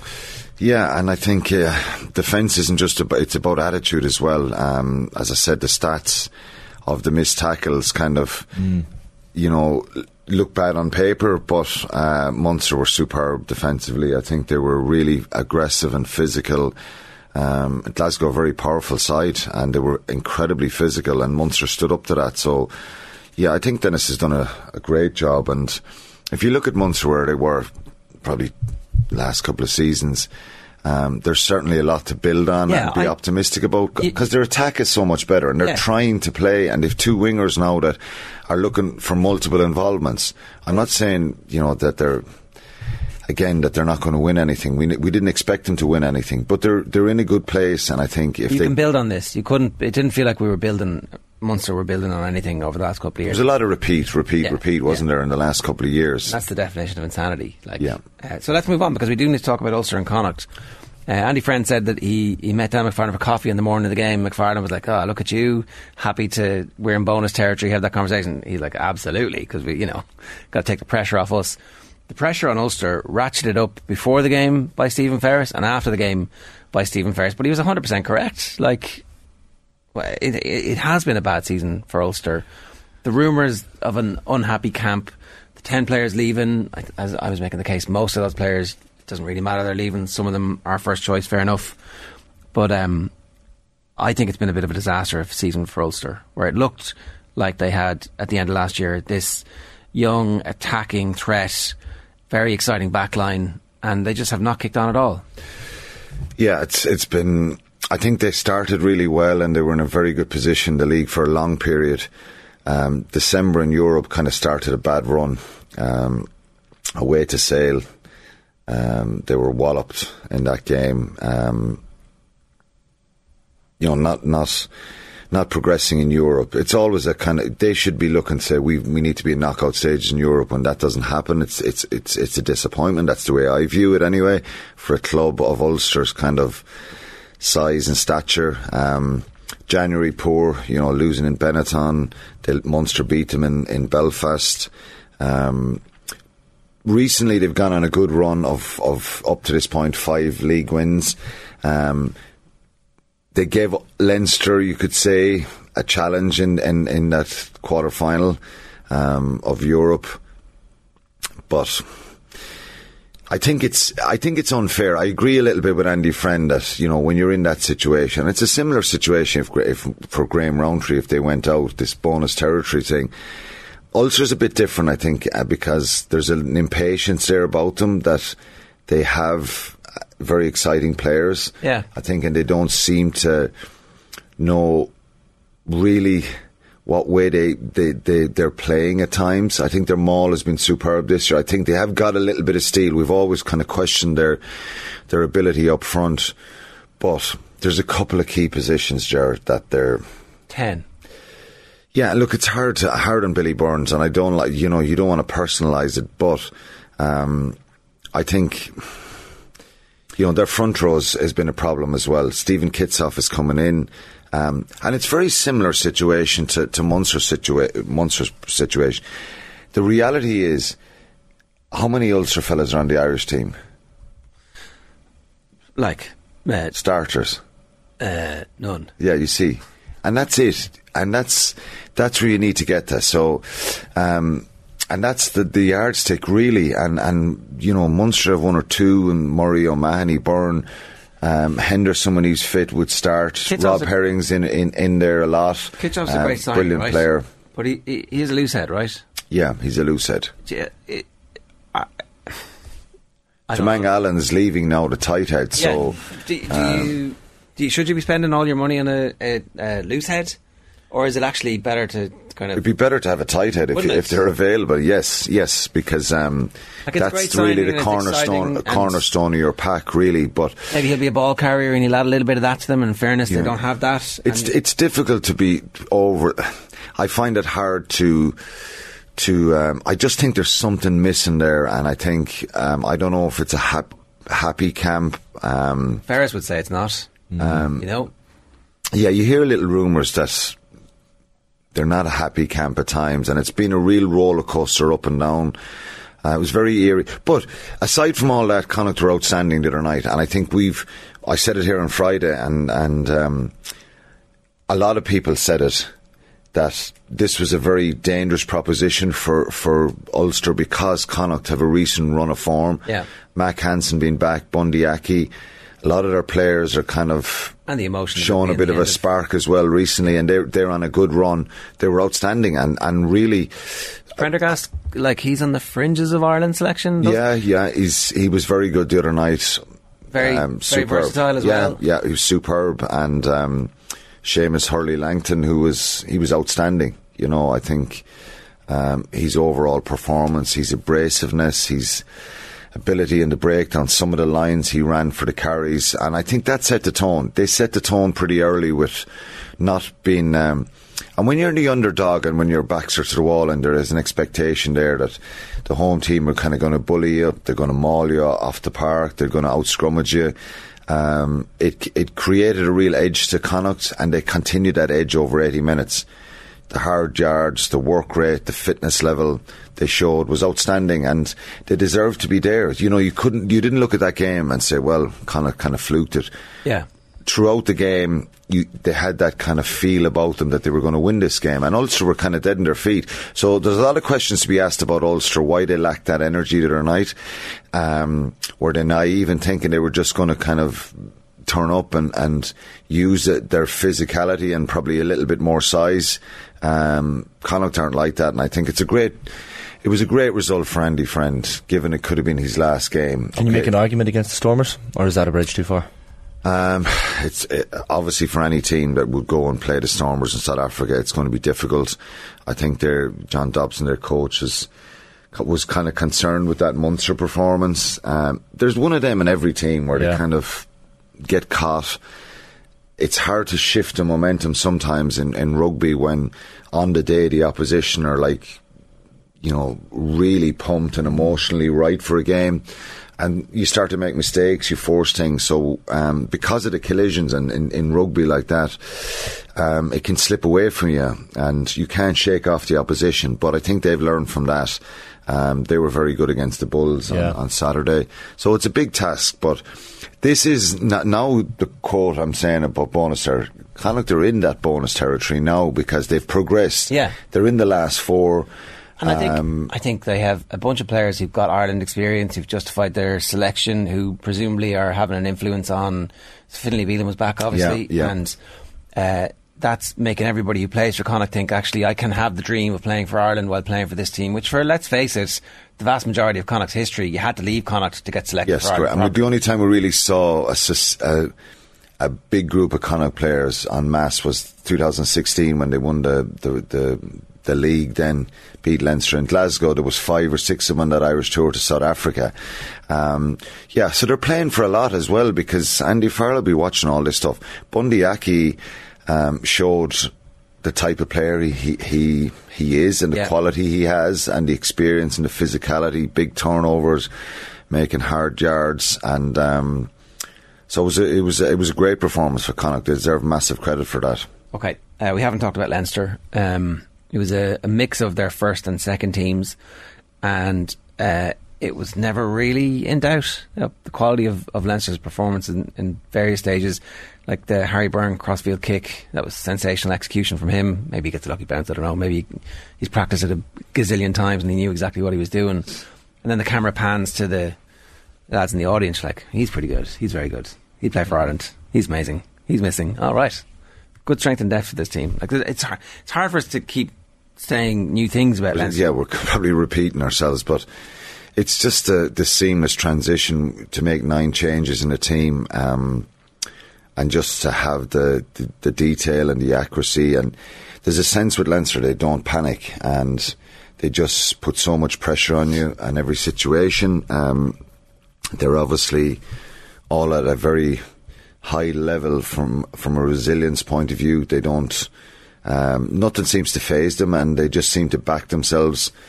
And a, there's a belief there that they can get these tries, and um, the way they can change gears as well. And then they drop back a gear or two and just do the simple things really well, um, which can be inf- really frustrating if you're trying to get the ball back off them or, or attack them because there's no gaps, there's no chinks there. Grant Williams, the scrum half, gets a crazy try to start the game. He's a super player and he's capable of that. But Leinster just don't panic up the field, and they've three tri- three quick tries in a short period of time, and, and that's the game gone. Caelan Doris, majestic again, hardly Yeah, he's just a wonderful player. Um, it's consistent. It's it's it's constant. Mm. Um, his skill levels are just through the roof. His level never drops, like, it no, never it doesn't. drops. And, and Van der Flier, he, they're similar type of guys who just. Jack Conan has been brilliant in recent times as well. He came on for Scott Penny. So when you've, you're, you're naming these guys, it's why they're international players, Shane, and why they're consistently performing against the world's best because they're up right up there. So Doris is just a sensational player to have. And, and, and his reading in the game is brilliant as well. He's just able to pop up at the right places and the right times. That's not by accident. That's by reading the game, being in good positions. Um, and I think, you know, you're rolling players off the bench then who are internationals, Gibson Park and um, Luke McGrath did really well. And I think if you were looking for any little chink in the armour, you think the halfbacks will go after them if you're the Sharks. But no, Harry Byrne was really good as well. And, and Ngatai and, and, and Frawley in the centre. So, um, yeah, it's hard to see anyone really stopping them because um, they're on a level now that's would please the any coach to, to be in that position. So Scoreland maybe flattered them a little bit at Yeah. times uh, in, in in that second half, but I think when the score. When Max Deegan scores the try in the second half, that's the game. It's gone. Yeah. It's over, and um, they're happy to contain then a little bit when they have to for periods of time, and and they just do the basics so well. Max Deegan is 26. If you were sitting down advising him on his career, what would the advice be? Stick with Leinster and harvest as many medals as you possibly can, or become first choice for one of the other provinces and force your way into Ireland selection? for me, and again, he's in a very good environment, a happy environment, um, high performing environment. He's the one player I think about in the last couple of years. He got capped before Caelan Doris. They were kind of around the same time. Maybe he was a year or two before, ahead, and Doris has just gone on to a different level. Your career's over; it goes pretty quickly. Um, and and for me, I'd want Ireland caps. I think you you need Ireland caps. You need to be in that mix there's a risk of moving provinces and it not working out. We've seen that happen with some players. Um, we've seen other players it worked for them. Um, there's no point in going back through all of them. But I think he's at a moment now. But he, I think he's he signed a new contract. Scott Penny signed a new contract. Um, Scott Penny's a bit younger, so I, I kind of and and also like the age profile of Van der Flier. Van der Flier could do another five years and make us all stupid, but he might not. You know, like the wear and tear. the and you look row. at the open sides, they've got Will Connors as well. So, so and Scott Penny. Um, they have a lot of players. I don't know. It depends what they're feeling themselves. If you believe in your own head that you're going to get into the team, Well, I was going to say because the other, so Jimmy O'Brien is also 26, but Jimmy O'Brien is so bloody good at the moment that like he's gone, he's he's stayed in the Leinster environment, got selected for Ireland. he was A start, he was starting in Europe. If you, if the way I would look at it is, it's fine. The, nowadays you're not really dropped; you're rotated. Yeah. But when The European quarter final comes around, or European semi final, or European final, are you starting? Well, Max Deegan was in South Africa and Jimmy O'Brien wasn't on that. Correct. on. So But if I- I, was advising him, I think he needs to start thinking about it quickly because I think he's good enough to play for Ireland, but playing. I I don't know. You want to start in the big European games. If you're not starting in those games, it's it's difficult. But then, if there's an injury or two in that Irish back row, there's a real chance that Max Deegan will be Straight in. Yeah, in Yeah. the mix or there. So that's it's it's a difficult one. It's not like it was before. If you weren't starting your province, you were down the grade, and there was no way you were going to be picked for. it. We saw that with Scott Penny in the Six Nations when he got called in. Um, so it's it's a difficult one for him. But I think next year you'd want to be. He needs to start starting those big European games. Are you hearing much talk in um, in Limerick about Caolan Dooley? Thirty points for Terenure College yesterday to win the AIL for the first time. They beat Clontarf.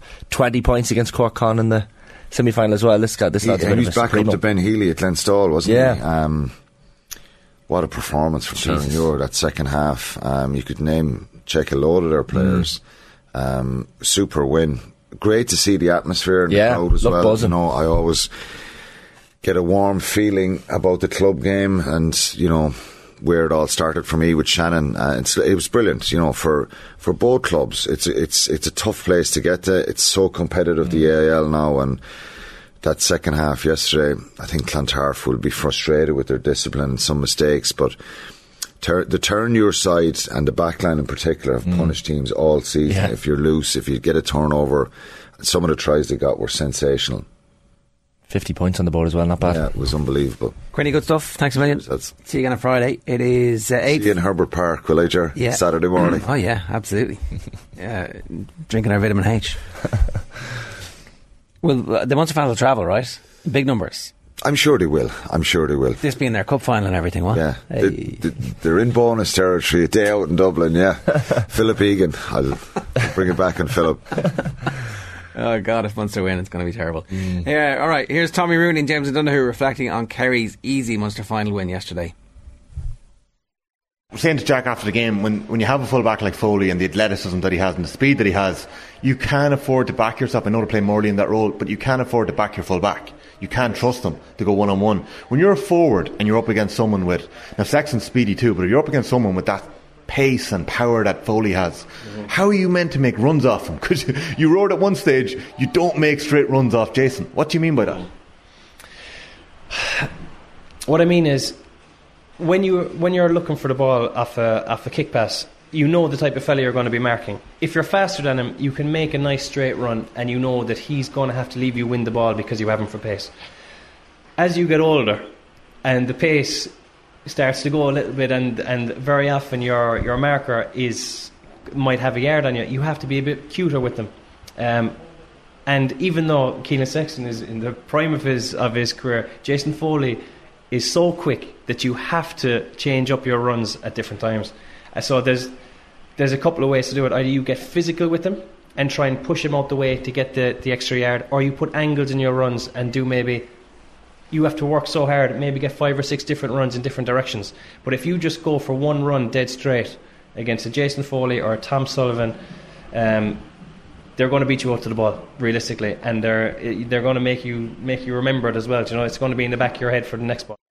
There's full post-match reaction with Jack O'Connor, Colm Collins, and uh, James O'Donoghue on the OTB Podcast Network for you. Colin Mullaney is here before we get to Sarah Donovan on the hurling call. Good morning to you. Morning, lads. How's it going? What's going on? Well, busy day uh, in the Premier League. Three more matches down for decision and uh, important ones too in terms of the relegation battle. Leicester go to Fulham at three o'clock. Second from bottom, Everton away to Brighton from half five, and then Nottingham Forest and Southampton are both in the bottom three.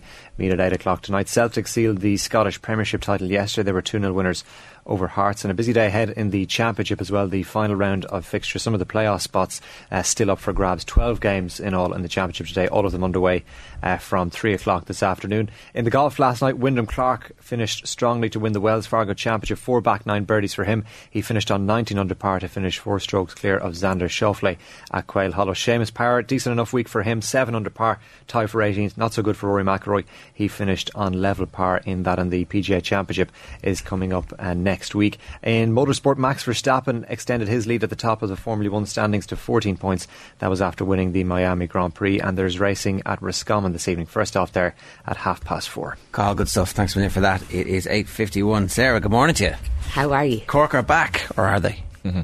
Yes, they are. And you know what the big thing is? It was the hunger that we saw on Saturday night. And for Cork teams, since maybe 2013, when they last got to, I suppose, an All Ireland final, that was the hunger and desire that's been lacking in a team Mm. from Cork over the last eight, nine years. And that team, that likability, that personality Saturday night, that's what Cork people will follow. And actually, I think they've probably gained a lot of fans from literally that last 30 minutes. I was texting with a friend of mine who uh, is a Limerick supporter. And who was like, "Ah, Cork, they're always flaky. Every time they get back level, they can see the goal. That's why, blah blah blah." And then uh, by the end, it was like, "Well, actually, you know what? Maybe, maybe things have changed."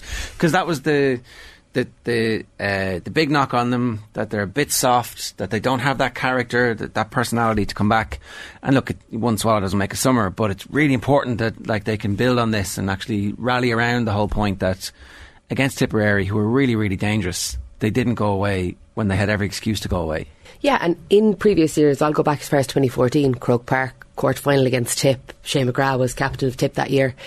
That was a flaky Cork team who didn't show up, Yeah. who's, who sat back, who who allowed Top Tip to dominate them. And there's players on the team on Saturday night who were there in 2014.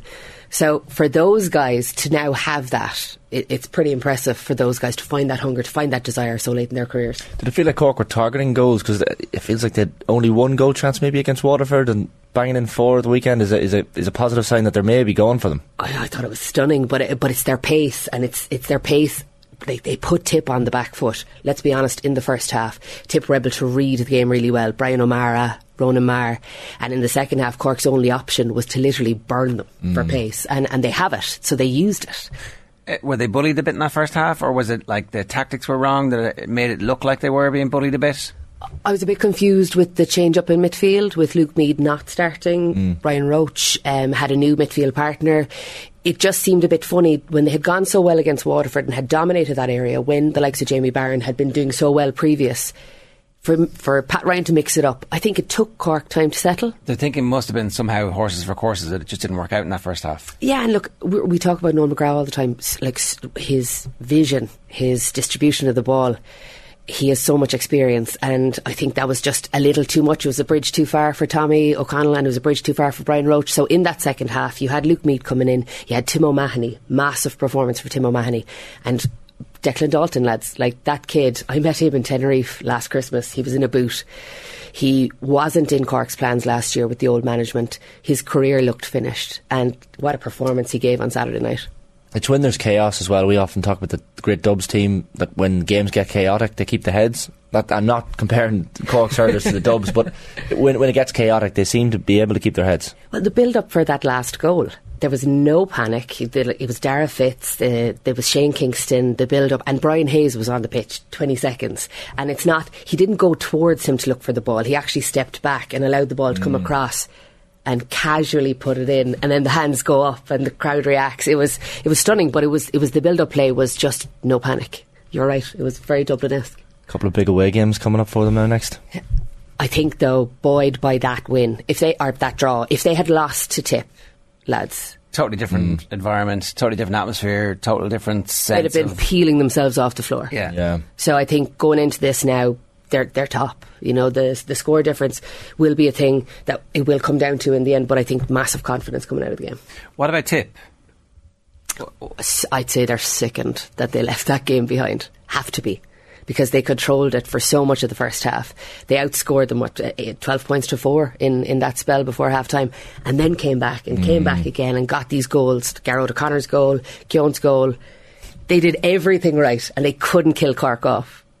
That was magic. Because even when you're listening to Noel- Noel McGrath after the match, it's like he wasn't aware of what had happened. He seemed a bit shell shocked. He was like, "What just happened there?" You, but it, you couldn't believe that Cork could find two goals. 68 minutes on the clock, Tipper winning by four. The game's over. And Tip couldn't see it out. Couldn't. And, like, I, I think that Tip defence is phenomenal. So I think they were exposed, really badly exposed. Yeah, I still think Tipperary are going to have a lar- long. Mm. Um, I, I, I didn't see the injury to Jason Forde, what happened, but he'd already four points in the first 16 minutes. He was, um, and then his replacement is also great. So Yeah. they do have strength and depth. Hopefully, it's not going to be uh, out for too long. Um, I, I think I understand that they'll be disappointed, but they also they got a draw, and that's an away game for them. An away point, you win your rest of your home games. They're home and hosed. Yeah, I, I think it's just with the dominance that they showed for the first, say, 40 minutes and the way they capitulated in the mm. last 10. Because they did. You know, they, they, had, they had a stranglehold on Cork and they let Cork back in. I think they will be disappointed. Okay, so you think there could be some psychological impact of like a bit of doubt in their heads now, even when they are winning games? I, I think they, you can't. Where, last year in Semple Stadium, when Cork, you know, beat them for a stick, they.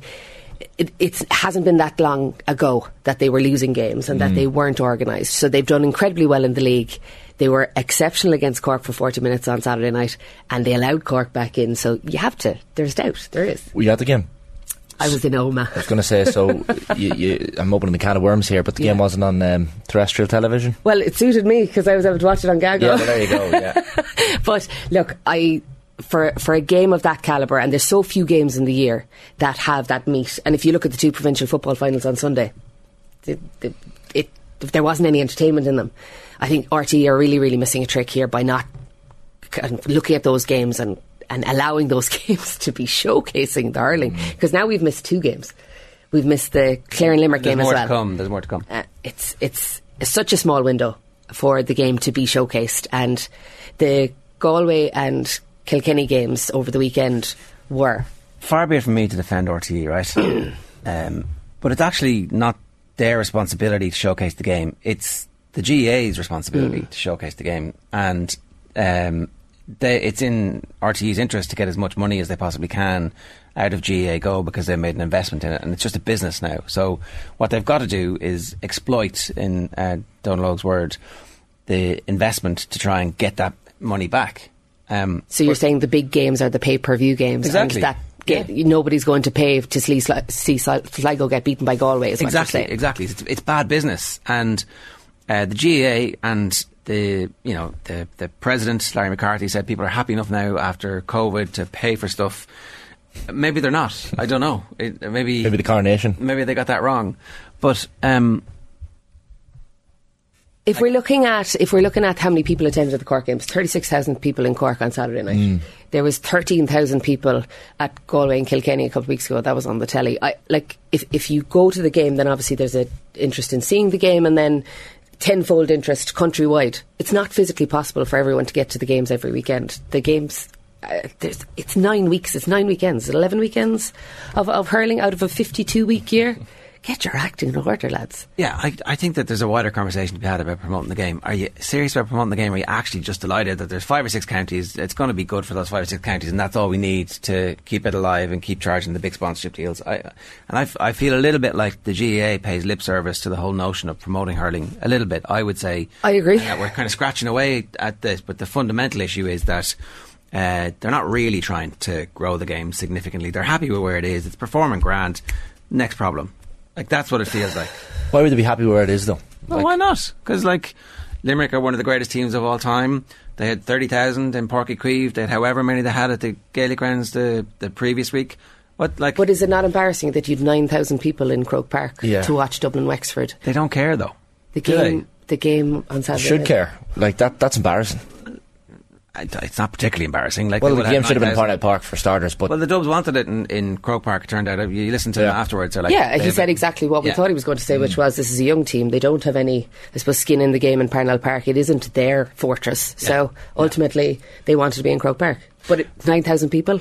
I know. Uh, one one point as well. There were no Saturday game highlights this week or last week.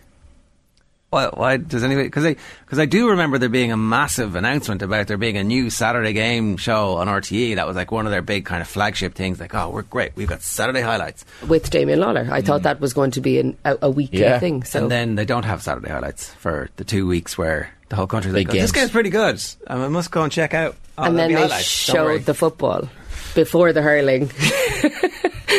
wonder. I I don't know. I think it was what it was nearly half past ten last night before the hurling came on the TV. again. So it was nearly 20 to On a 11. weeknight, yeah. Yeah. Yeah. So it's it, it, it hasn't done anything for the game of hurling in the last week. All it, all it might do is people might buy more papers because it's the only place you can read anything It's about to get much worse. with the Tailteann Cup. Well, and not just the Tailteann Cup, but the, like the Sam Maguire is actually going to be good. There'll be a good game Yeah. every week, and uh, that's all anybody's going to be talking about as the hurling championship careers towards the Munster final, All Ireland quarterfinals, semi-finals, Mm. and the final. I'm sure will get uh, uh, its due regard, but it might not. You know, I think um, hurling is being swamped by football, and I don't really think that within the organisation uh, centrally they care enough about that. And I, I think that like it'll be easy for us to have this kind of conversation about GAAGO. And for me, it's a bit of a sideshow. And I actually think hurling need to do more about it, and they need to talk about it. Yeah, I themselves. And suppose if- think they haven't got their own house in order in some ways. Well, if you look at the presidents previously, I suppose Nicky Brennan from Kilkenny was a big proponent of hurling, and Larry McCarthy is more football, I would say. Um, Jarlath Burns. Uh, I suppose Football. more more more football. Um, do we need a, a? And now Sean Kelly was football, but but he loved his hurling. I think. Um, so Hurling president and Gaelic football president. So what you're pitching? Absolutely, there we go. Room for all. Not the worst idea. But there has to be some balance here, and there's not right now. No, it, it's and I, I do think that the, the tsunami of football games that are coming uh, that are going to be evenly matched all around the country, like Markievicz Park, I think will be full for Yeah. the Kildare visit, and rightly so. We should talk about Dublin Wexford, it, like the actual game itself. Um, you were critical of Wexford in the league, and it's coming home to roost. That league game, that first night out against Galway in the league, it, it was a horrible night, but the wide count was outrageous. And I know, I think Niall Corcoran was interviewed at half time and, and he pointed to the fact that they just weren't accurate enough. And then Saturday evening, Croke Park, 19 wides against Dublin. They came back from five points down two or three times and, uh, you know, kept, kept it a game, but ultimately, if you're hitting 19 wides, I think they had 51 shots to Dublin's 31 shots. So they were out shooting them, and 19 wides racked up. It's just not good enough for an inter-county team when Munster fare is so frenetic, and you have Leinster just And they had 51 shots to Dublin's 31, I think. Yeah, so it's not like they weren't shooting. It, like it was the wides that killed them. it 19 wides, lads, on a Saturday evening in Croke Park. Yeah, it feels a little bit like they hoped, and hope isn't a tactic or a strategy. uh, it, that they hope that the injured players coming back would just fit in seamlessly and everything would be grand, but it didn't work out for them. No, and look, I, I was in Páirc Uí Chaoimh for the Wexford and Cork game this year in the league, and Lee Chin that day I came in afterwards and said he was he was magic. Like, and I suppose they they probably suffer in the fact that when he's not playing, the team can't get used to playing with him. Exactly. and Wexford just don't seem to find a rhythm. And I think Rory O'Connor is one of the best forwards in, Yeah. in the game as well. So they do have scoring forwards. So to be racking up 19 points, and Conor MacDonald as well, like I, I'm naming, naming, naming players, and Charlie McGuckin this year has been brilliant as well. I just think. If, if it's boiling down to accuracy, and we've heard that word a lot in the last couple of weeks, Waterford the same Yeah.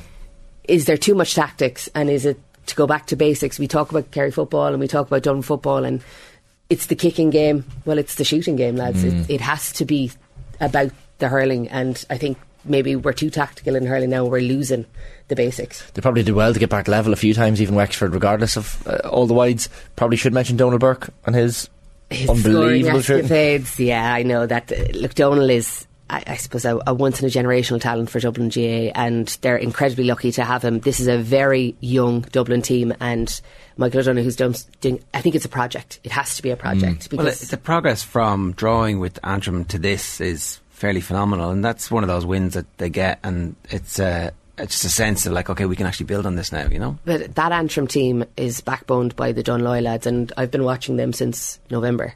They're coming to the end of their Mm. kind of, uh, I suppose, spe- spell. It's six or seven months is what they had in them as a group. The likes of Neil McManus. Um, I, I think those lads are tired now, and if you see the result, like in against Kilkenny in the league, I think they lost by seven. And against Kilkenny at the weekend, it was a cricket score. Yeah. Kilkenny scored five goals. Um, I- think that Dublin team probably got the sting in the tail from Antrim, you know, and that and that that's what they had left in them. So I, I don't know. I think Dublin are better than what they were in against Antrim, and I suppose they're they're probably on an upward trend now, but it's not going to be enough, lads. Like Galway, Wexford, and one of the teams in Munster is going to lose out, and it's really disappointing because one of those teams in Munster is not worse than Dublin or Wexford. No, we. I mean, they could fix this with some kind of wild card playoff weekend where we're like everybody's. You know, it's it's proper old school championship. Sure. You know, if the, third fourth place, yeah, third and fourth place in both was Yeah. given a was given a rattle at it. It's just then- the fourth place in Munster versus the third place in Leinster because we accept that on the basis of league. Blah blah blah blah. We can work it out some way to Sure. to make it fair. I Or- think the Munster lads would be happy with that. They'd Mm. be happy with a rattle as well. So Oh, sure. maybe that's what we'll decide. Yeah, a hurling president and a fourth place, third place playoff. Perfect. Uh, we fixed it. Well, I was going to say, Sarah's passion for the game and analysis is always class, says Sean. Hurling should just split from the GAA and not wait for them to grow the game. Hashtag live hurling, hashtag joking, not joking. I love that. There's an idea. Saudi Arabia, come on down, your uh, Yeah, times yeah. now. Well, the lads were in Uganda. Remember, if Taggy Fogarty's in Uganda a while back. right. There's uh, there's massive promotion going on there. There's less going on in Sligo. I think actually did Sligo have a good old run against Kerry? Might have done, yeah. Yeah. Decent. Yeah. So I think uh, the weekend had that gold on Saturday night Yeah. in Keeve, and outside of that, hurling had a light touch this weekend. It's still 50 50 that one of Tip or Cork won't make it. Do you know? Close enough to it. On the balance of probabilities, now you're looking at Tip getting through, having the acumen to. To get over the line in the last two games, just they're they're just more mature, and we said that at the league. They're they're a little further along. And so, how much of a disaster would it be for this young Cork team not to have an All Ireland quarter final to look forward to? I think it would be seen as a, a failure in Cork first off. And Yeah. it, that's what the issue is with the structure is that this Cork team doesn't deserve to go out Mm. when you look at the competition in Leinster. There's no, there's no, obviously, um, is there patience in Cork if that happens? On the basis of Saturday night's performance, yes, because I think it's stacked against Cork and Clare right now, um, in, in just in terms of uh, uh, what they have to do to get through. Um, I think everyone's going to appreciate that one good team is going to go out. In other years, it wouldn't be justified, and people would not be happy with, you know, giving up games or losing games. But you're talking, they might lose one game and end up going out. But if they beat Clare in two weeks, they're through. But the problem is that's an Ennis. And that's obviously Clare's fortress right now, Yeah. and uh, a very enjoyable place for them to go. But I, I don't think Cork will be afraid of going to Ennis, lads. That's and, and the older Cork players, the, the guys who were there since 2014, I suppose they they owe Yeah. Clare, they owe Clare one. You know, I know Colm Galvin was on the radio last week, and I never forget. Him pow- powering towards goal in 2013 and breaking all the Cork. PTSD. So, yeah, I think that's it's a lot. To, it's a lot for both Cork and Clare to and Tip, I suppose. Or- But we're assuming that Limerick are going to. Is that game on telly? No idea. No, actually. I don't actually look think it that it is. Right. Uh, Sarah, good stuff. Thanks, Thanks lads. a million for joining us. Here's some highlights on the OTB Podcast Network for you to get your teeth into. A massive GAA reaction across the course of the weekend. We also have reaction to Bohs and Rovers on Friday night. We've got Brian Kerr after the game yesterday and the Football Pod live. Two full hours, including an incredible story about how the Kerry footballers dubbed Paddy Andrews Peanut. Mm. Because he'd been roasted so badly by Gooch Cooper in Croke Park. They were like, Marcus says, like, oh, we didn't know who you were, but we knew who you were afterwards because we were calling you Peanut on the boat, on the bus on the way down. Like, wow, Jesus. Good story, which I may have butchered. You can follow OTB across our, all our social channels, subscribe to the OTB Podcast Network. After the ads, Anthony Moyles. You're listening To OTB AM. 11 minutes past 9, you're very welcome back to OTBAM this morning. We're live with Gillette Labs, got the Ultimate Shaver, your money back Neon Night edition available now. Anthony Moyles is with us. Anthony, good morning to you. Good morning, gents. The um, provincial championships. They're Yeah. doozies, aren't they? We love them. We love them. They are amazing.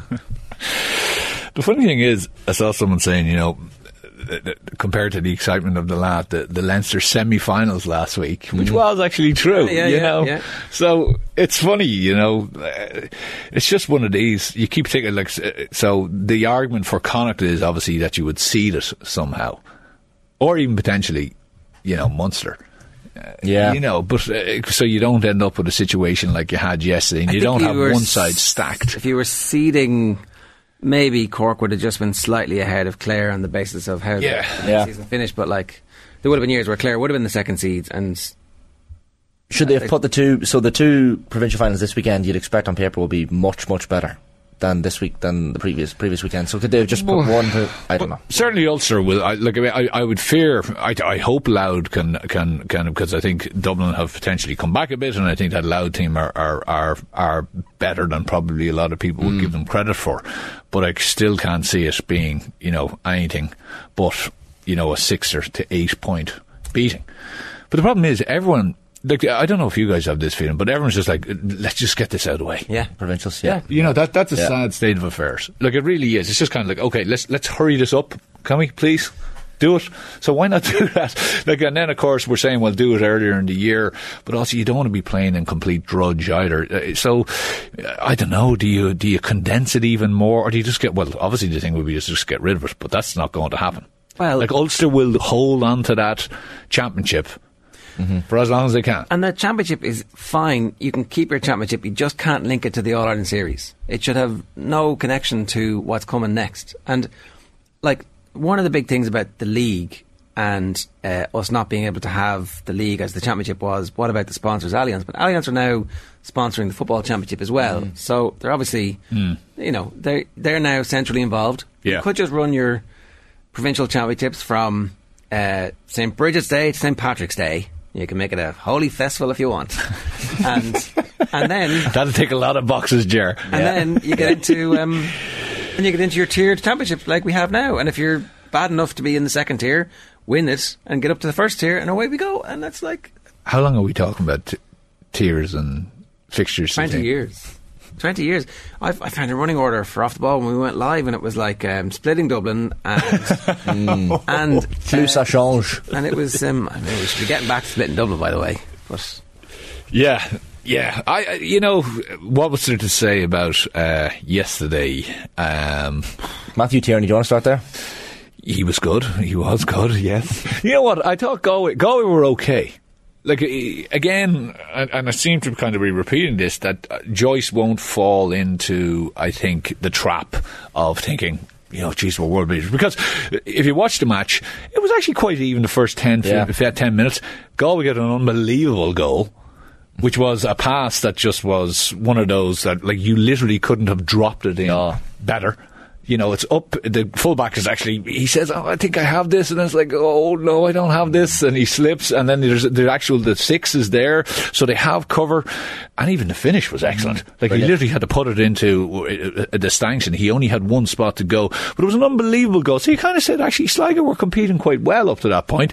The goal, and then the next goal which was just uh, a complete blow up by Sligo. You know, they're in control of the ball, they're coming out, they've slowed it down a little bit, they've actually could have moved it on, they're a little bit caught in two minds, and then they just make a massive error, and then bang, and that's it, game over. That's it. Yeah. You know? So, uh, you know, in those, and that is the difference between Division 4, 3, even 2 up to 1. You know, we saw it last week with Down and, and, and Armagh the difference in the nous, the difference in that little smarts of Armagh who realised down are a counter-attacking team, mm-hmm. lots of pace. Lads, every time we lose the ball on the forward line, just a little foul. Just a foul. Just get across a guy, pull him back, little stop, put it, put, make sure we stop it dead, and we get back. Just a simple little thing. stand in front of them. Down didn't get the idea that actually we should restart this quite quick. You know, fellas going down, talking to the referee, you know, kind of rolling around a little bit.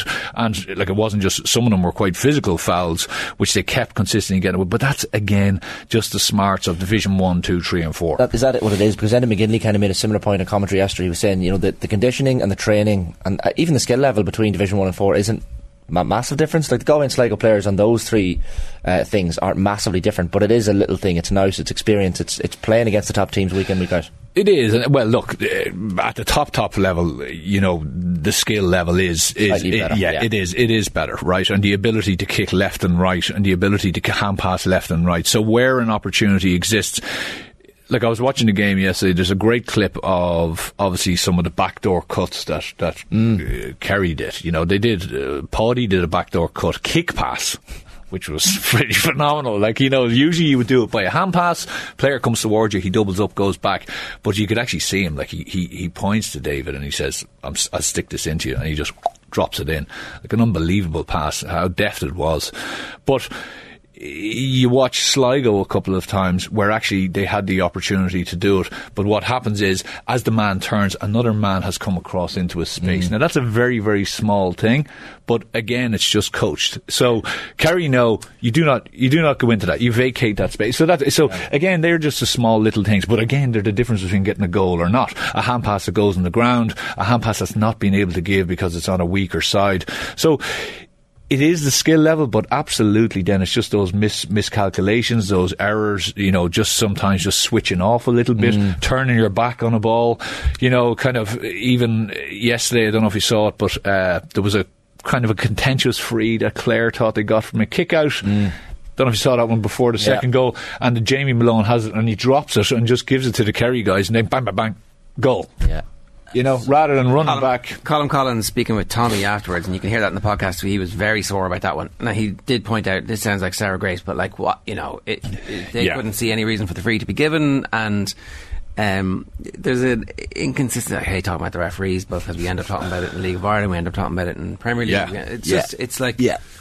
quality of refereeing in every sport. It's very difficult, and everybody always thinks it's terrible, but it's inconsistent at the moment. Well, there's inconsistent, like the, the inconsistencies of it. I know hurling. Hurling is a completely different game. Okay, absolutely, because you have a stick in your hand, right? But there's a, I think, there's most definitely a, a switch going on in football that that the teams are understanding who the referees are and how they ref the game, and then they know pre. th- th- This is a, as I said, top six, top eight. I'm not saying there m- uh, most teams are doing it, but the top six, top eight are definitely saying we can take advantage of this referee in a certain way.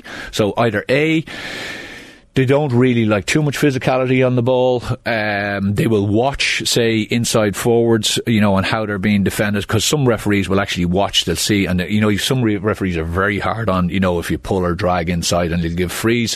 Where some don't. Some watch the ball, some run in and actually take up the area of the D. So there are inconsistencies in it, and I think there's inconsistencies Ger, on the level of intensity that is brought to games. Like even yesterday, like. And I know it's hard, right? Because there is a deficiency in all of that, as we said about the skill level and all that stuff. But there's there's some games that eh, the fire is like it's going to be lit, and then all of a sudden it's just extinguished because there's so much blowing. Yeah. there's so much blowing. And, and you're kind of going, oh Jesus, you know, and you get the sense that if if it's an Ulster Championship match, it's kind of like, oh, let Yeah, that go, let it go. and you're kind of going, how did he didn't get? How did he not get a free there? You know, but then it's kind of like actually, well, it's Ulster Championship, and you know, Munster Championship in the hurling, you know, skin and hair flying, Yeah, yeah. and it's kind of like, ah, it's a given, Yeah. but it shouldn't be a given. You know, so there has to be, uh, you know, it, it is a tricky thing. Like I, some people have complained in the last number of years about Meath football that has gone soft, and back in the day, like it, how championship matches were were were refereed in in the county were literally skin and hair flying. Like I mean, if you got out of there with your head on your shoulders uh, after scoring five or six points, you you know you would walk onto the county team and you were ready for anything. You were ready for the Dubs on Leinster final day. And now it's kind of like, well, it's being refereed differently, and therefore, um, and I remember Andy McEntee a couple of years ago was saying that he actually met the referees. He said we need to we need to start kind of increasing the level of, of physical. So look, there's other things, but it, it does it doesn't necessarily lend itself to um, a, mashin, a massive passionate game with lots of intensity. Um, no, and uh, we end up with the the games we had at the weekend. And look, maybe uh, the the refereeing is something we'll come back to later in the summer. Hopefully, we won't. Hopefully we don't need to. Hopefully we don't need to because y- you have to let games flow. Yeah. You know, there's not. I'm not talking about taking the heads off fellas here, but like you know, there's there's a lot of players I feel that if I come in to tackle you, Shane, as soon as I put my hand in, fellas are bang down.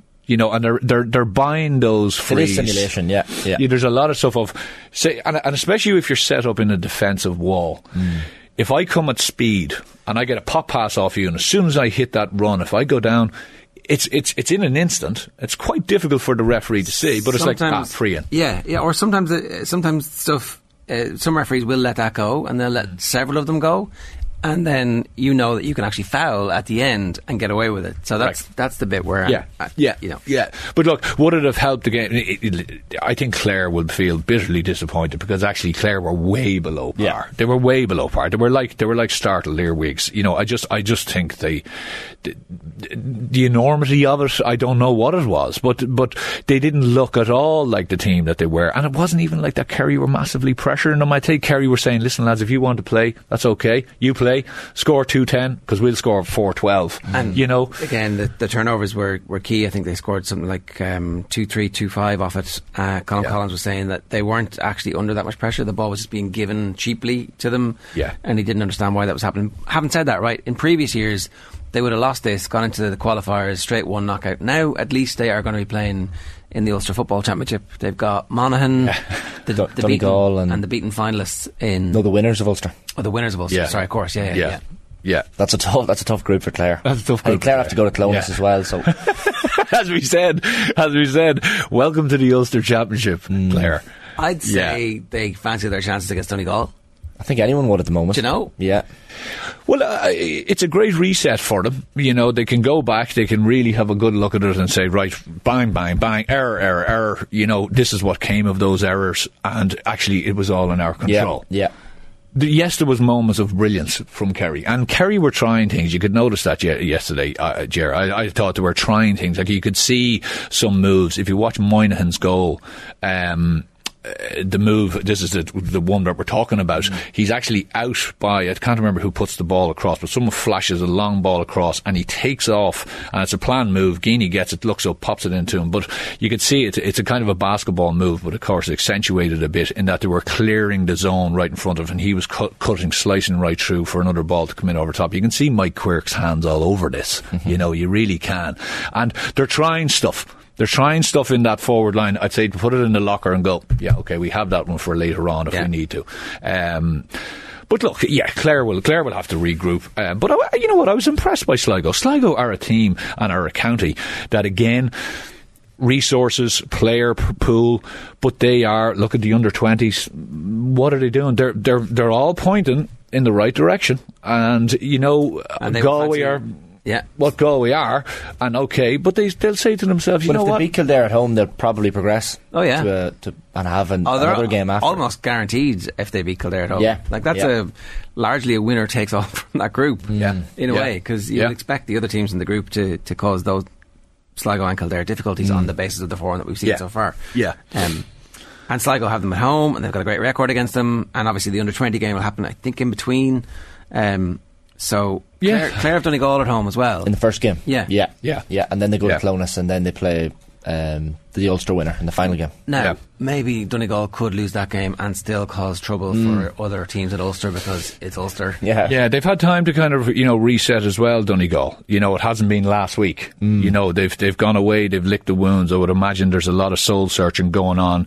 My only worry would be Donegal have a habit of hitting the red button and just saying bang, imploding. Yeah, yeah. right. So could lads be booking tickets to the states and already had conversations about that and saying, listen, I'm I'm out of here because this isn't going to get any It's better. the same with Tyrone and. Would you prefer to be a, a squad that has that massive gap of five weeks before the group stages, or would you rather be a Clare or Sligo that play right up until couple of weeks before? It's a tricky. I, I think it all is down to the environment that you're in. Mm. So I think if you're in a Donegal environment with what's going on on top, that's a toxic environment. Yeah. And what you're doing is you're saying, probably saying to yourself, is this going to get any better? You can stick as many sticky plasters as you want on that. But, like, I would be very worried about Donegal. Like, if, I, I think if Donegal doesn't arrest the situation, what's happening, you could see them slide big time, you know, and you could have a, a divergence uh, between Sligo. And again, it goes back to county boards. It goes back to the direction of a county, which is, of course, is, is, is, is derived from your county board and your ethos and your vision. But you look at the teams over the last while who are doing well in that. Down, Derry, Sligo, you know, teams that are saying, well, this is where we want to go. This is the, this is all the things we're putting in place, and it's and it's it's coming to the fore. Yeah. And Kildare, to be fair to Kildare, I know they had a tricky league, but you know, uh, like you're you're saying Kildare's star has massively risen over the last number of weeks. It has to have. It- Well- like I mean, within Leinster, you know, they pushed Dublin all the way. They could have won that game. They certainly could have taken something out of it. And the under twenties, Yeah. The under twenties beating Dublin after extra time and then coming back from the dead against Down. These are not things that we as Kildare fans have seen that often in our history. Um, and so, you know, it's coming on the back of an, an under 20 team last year that reached the final, and it's coming off the back of Jimmy Hyland's under 20 team three or four years ago. There you go, three and five, isn't it? It's not bad, yeah. Mm. It's a it's a real sign. And here's the thing: if they'd actually beaten Mayo last year when they should have beaten Mayo, then everybody would be saying they've made a quantum leap forward. And they, you know, they used the league this year to blood some players, and then they run the Dubs close, and all of a sudden, but you, you know, Quite often that quantum leap forward, and it's funny how we relate to things and results, but that quantum leap forward is one game. But it's not one game, if you get me. Having well, it, it, it. it could be, it Yeah. could be even longer, you know. uh, But it, but it, it, it, it, it is kind of it shows up. Correct. It just is typified by one particular result, and everyone goes, ah, you Yeah. know, there they are.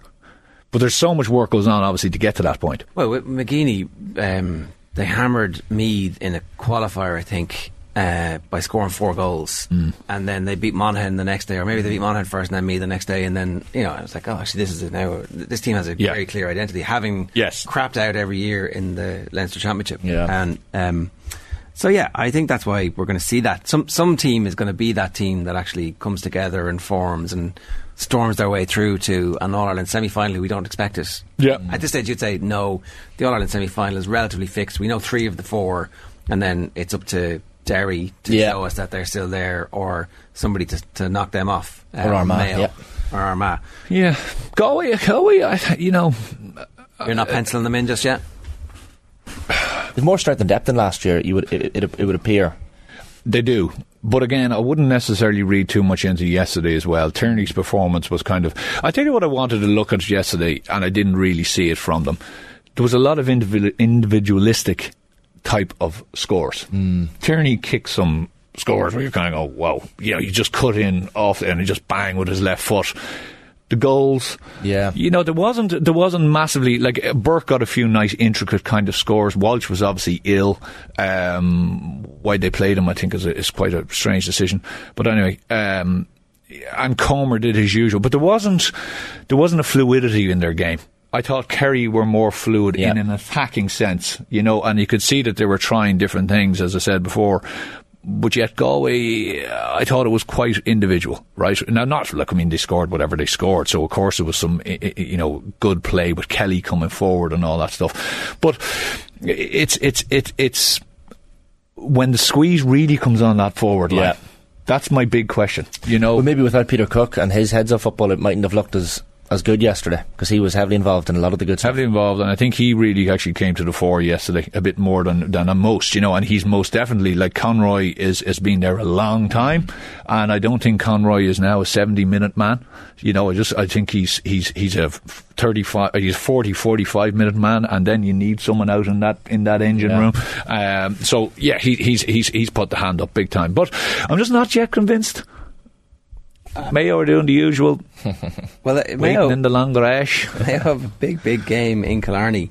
Now, it's not that big a game because Mayo could lose two of their games in their round robin and still qualify, you know. Um, but There's going to be some big scalps.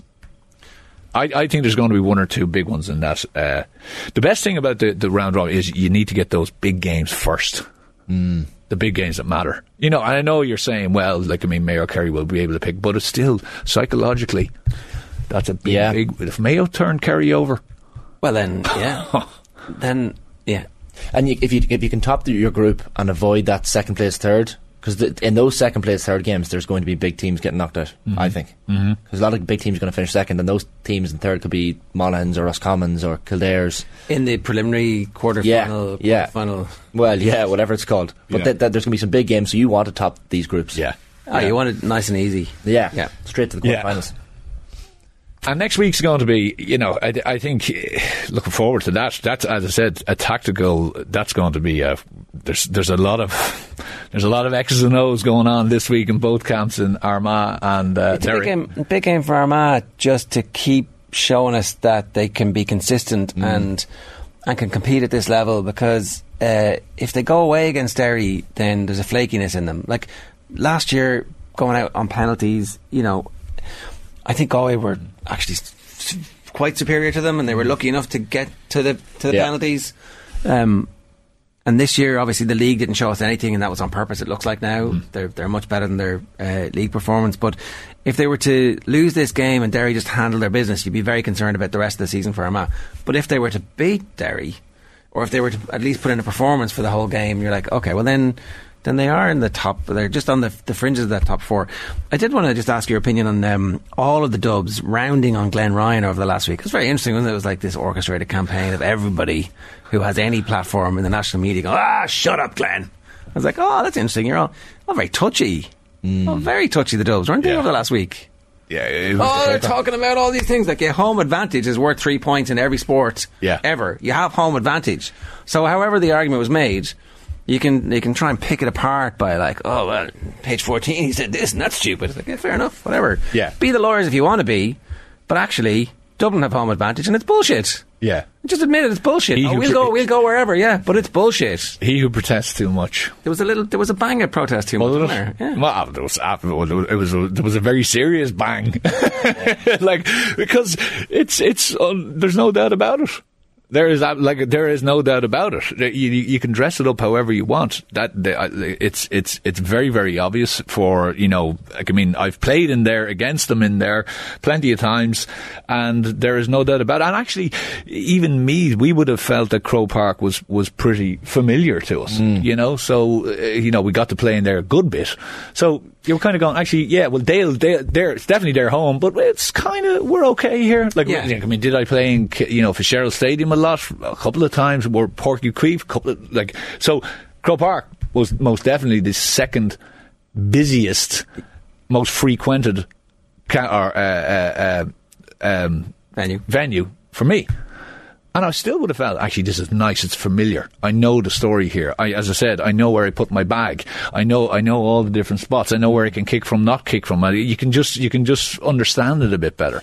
Well, I think Sligo's neutral game. I'm right in saying is the du- is the Dubs. So can you imagine dragging Sligo over to Croke Park to play Dublin in, in a neut- quote unquote neutral match? Well, I'd put would, that you, game would you to break, Navan. would you break 10,000 in that? You know. chance? Like that has to be on a provincial ground in the middle of Leinster. Notwithstanding the familiarity, familiarity isn't about uh, home advantage. Home advantage is about all the other things that come with it. Mhm. Uh, refereeing decisions go your way because you've got more supporters and blah blah blah blah blah. But Yeah. there, there was the, I, there was the touchiness from like uh, from all of them. None of them were like, yeah, fair cop. We have had home advantage. It's a bit ridiculous. The organisation has sorted out. It's like he shouldn't be saying this. He comes across really bad. Like, well, screw you. Who are you to tell me what to say? yeah, exactly. Yeah. Like- yeah. Yeah. A bit of gaslighting going on from these, uh, you know. Yeah. Yeah. Well, Very, very look, touchy it's, it's, there is no. Must have must have struck a little chord there, Glenn. Keep going. Yeah. Yeah, he definitely did. Siege He mentality definitely be- has begun. Yeah. The rematch's going to be interesting. Yeah, absolutely, it will be. Well, you never know. Mickey Harte, Mickey is lying in wait. And uh, I don't think Desi. Uh, look, uh, we t- we spoke about this rotation that was going on, and most certainly was going on. Um, I'm still not yet convinced. I know we were saying last week, yeah, Dubs, or a couple of weeks ago, yeah, they're bad. Like, I mean, okay, leash. Kildare showed chinks, or, or they, they, they, they showed up that there is definitely uh, frailties there. Um, they- Fitzsimons isn't in the squad yet. they still don't have a Bernard Brogan. They still don't have that. Right? Dean has probably dropped down a peg or two. Costello is still yet to really take the mantle. You know, okay, Con, and they're saying a big ball into him, absolutely, but he's not. He's not a. He's not a Bernard Brogan. He's he's not that type of player that you can sling it in and just know one on one he is going to do what he needs to do to get us that score. Um, so once you crowd out, which Kildare do, and which plenty of teams will do from now on. Mickey Harte will. Correct. Yeah. That rematch is in Newbridge as well, Kildare Dublin. So that's going to be. Oh, It's not. Is it not? No, oh, sorry, it's Newbridge not. Of course. yeah, Yeah, Newbridge is gone, so I don't know where it'll be. But so it's it's. I think Croker. you know there's definitely questions to be asked. Yeah, and uh, long may they continue to be asked as opposed to being shut down by the, uh, former Dublin players. But the good thing is, in Cro- they still have the three point uh, advantage. Of course. Exactly. I mean, that's Head it's, start. it's just written down. It's like all the science shows it, but no, no, no. The music, oh, excuses. Whatever, whatever. All right, fair enough. Very touchy though. For like, you know, you've got the biggest medal collection in the history of the game. yeah, enjoy it. It hasn't been tarnished. Yeah. It isn't being tarnished. All right.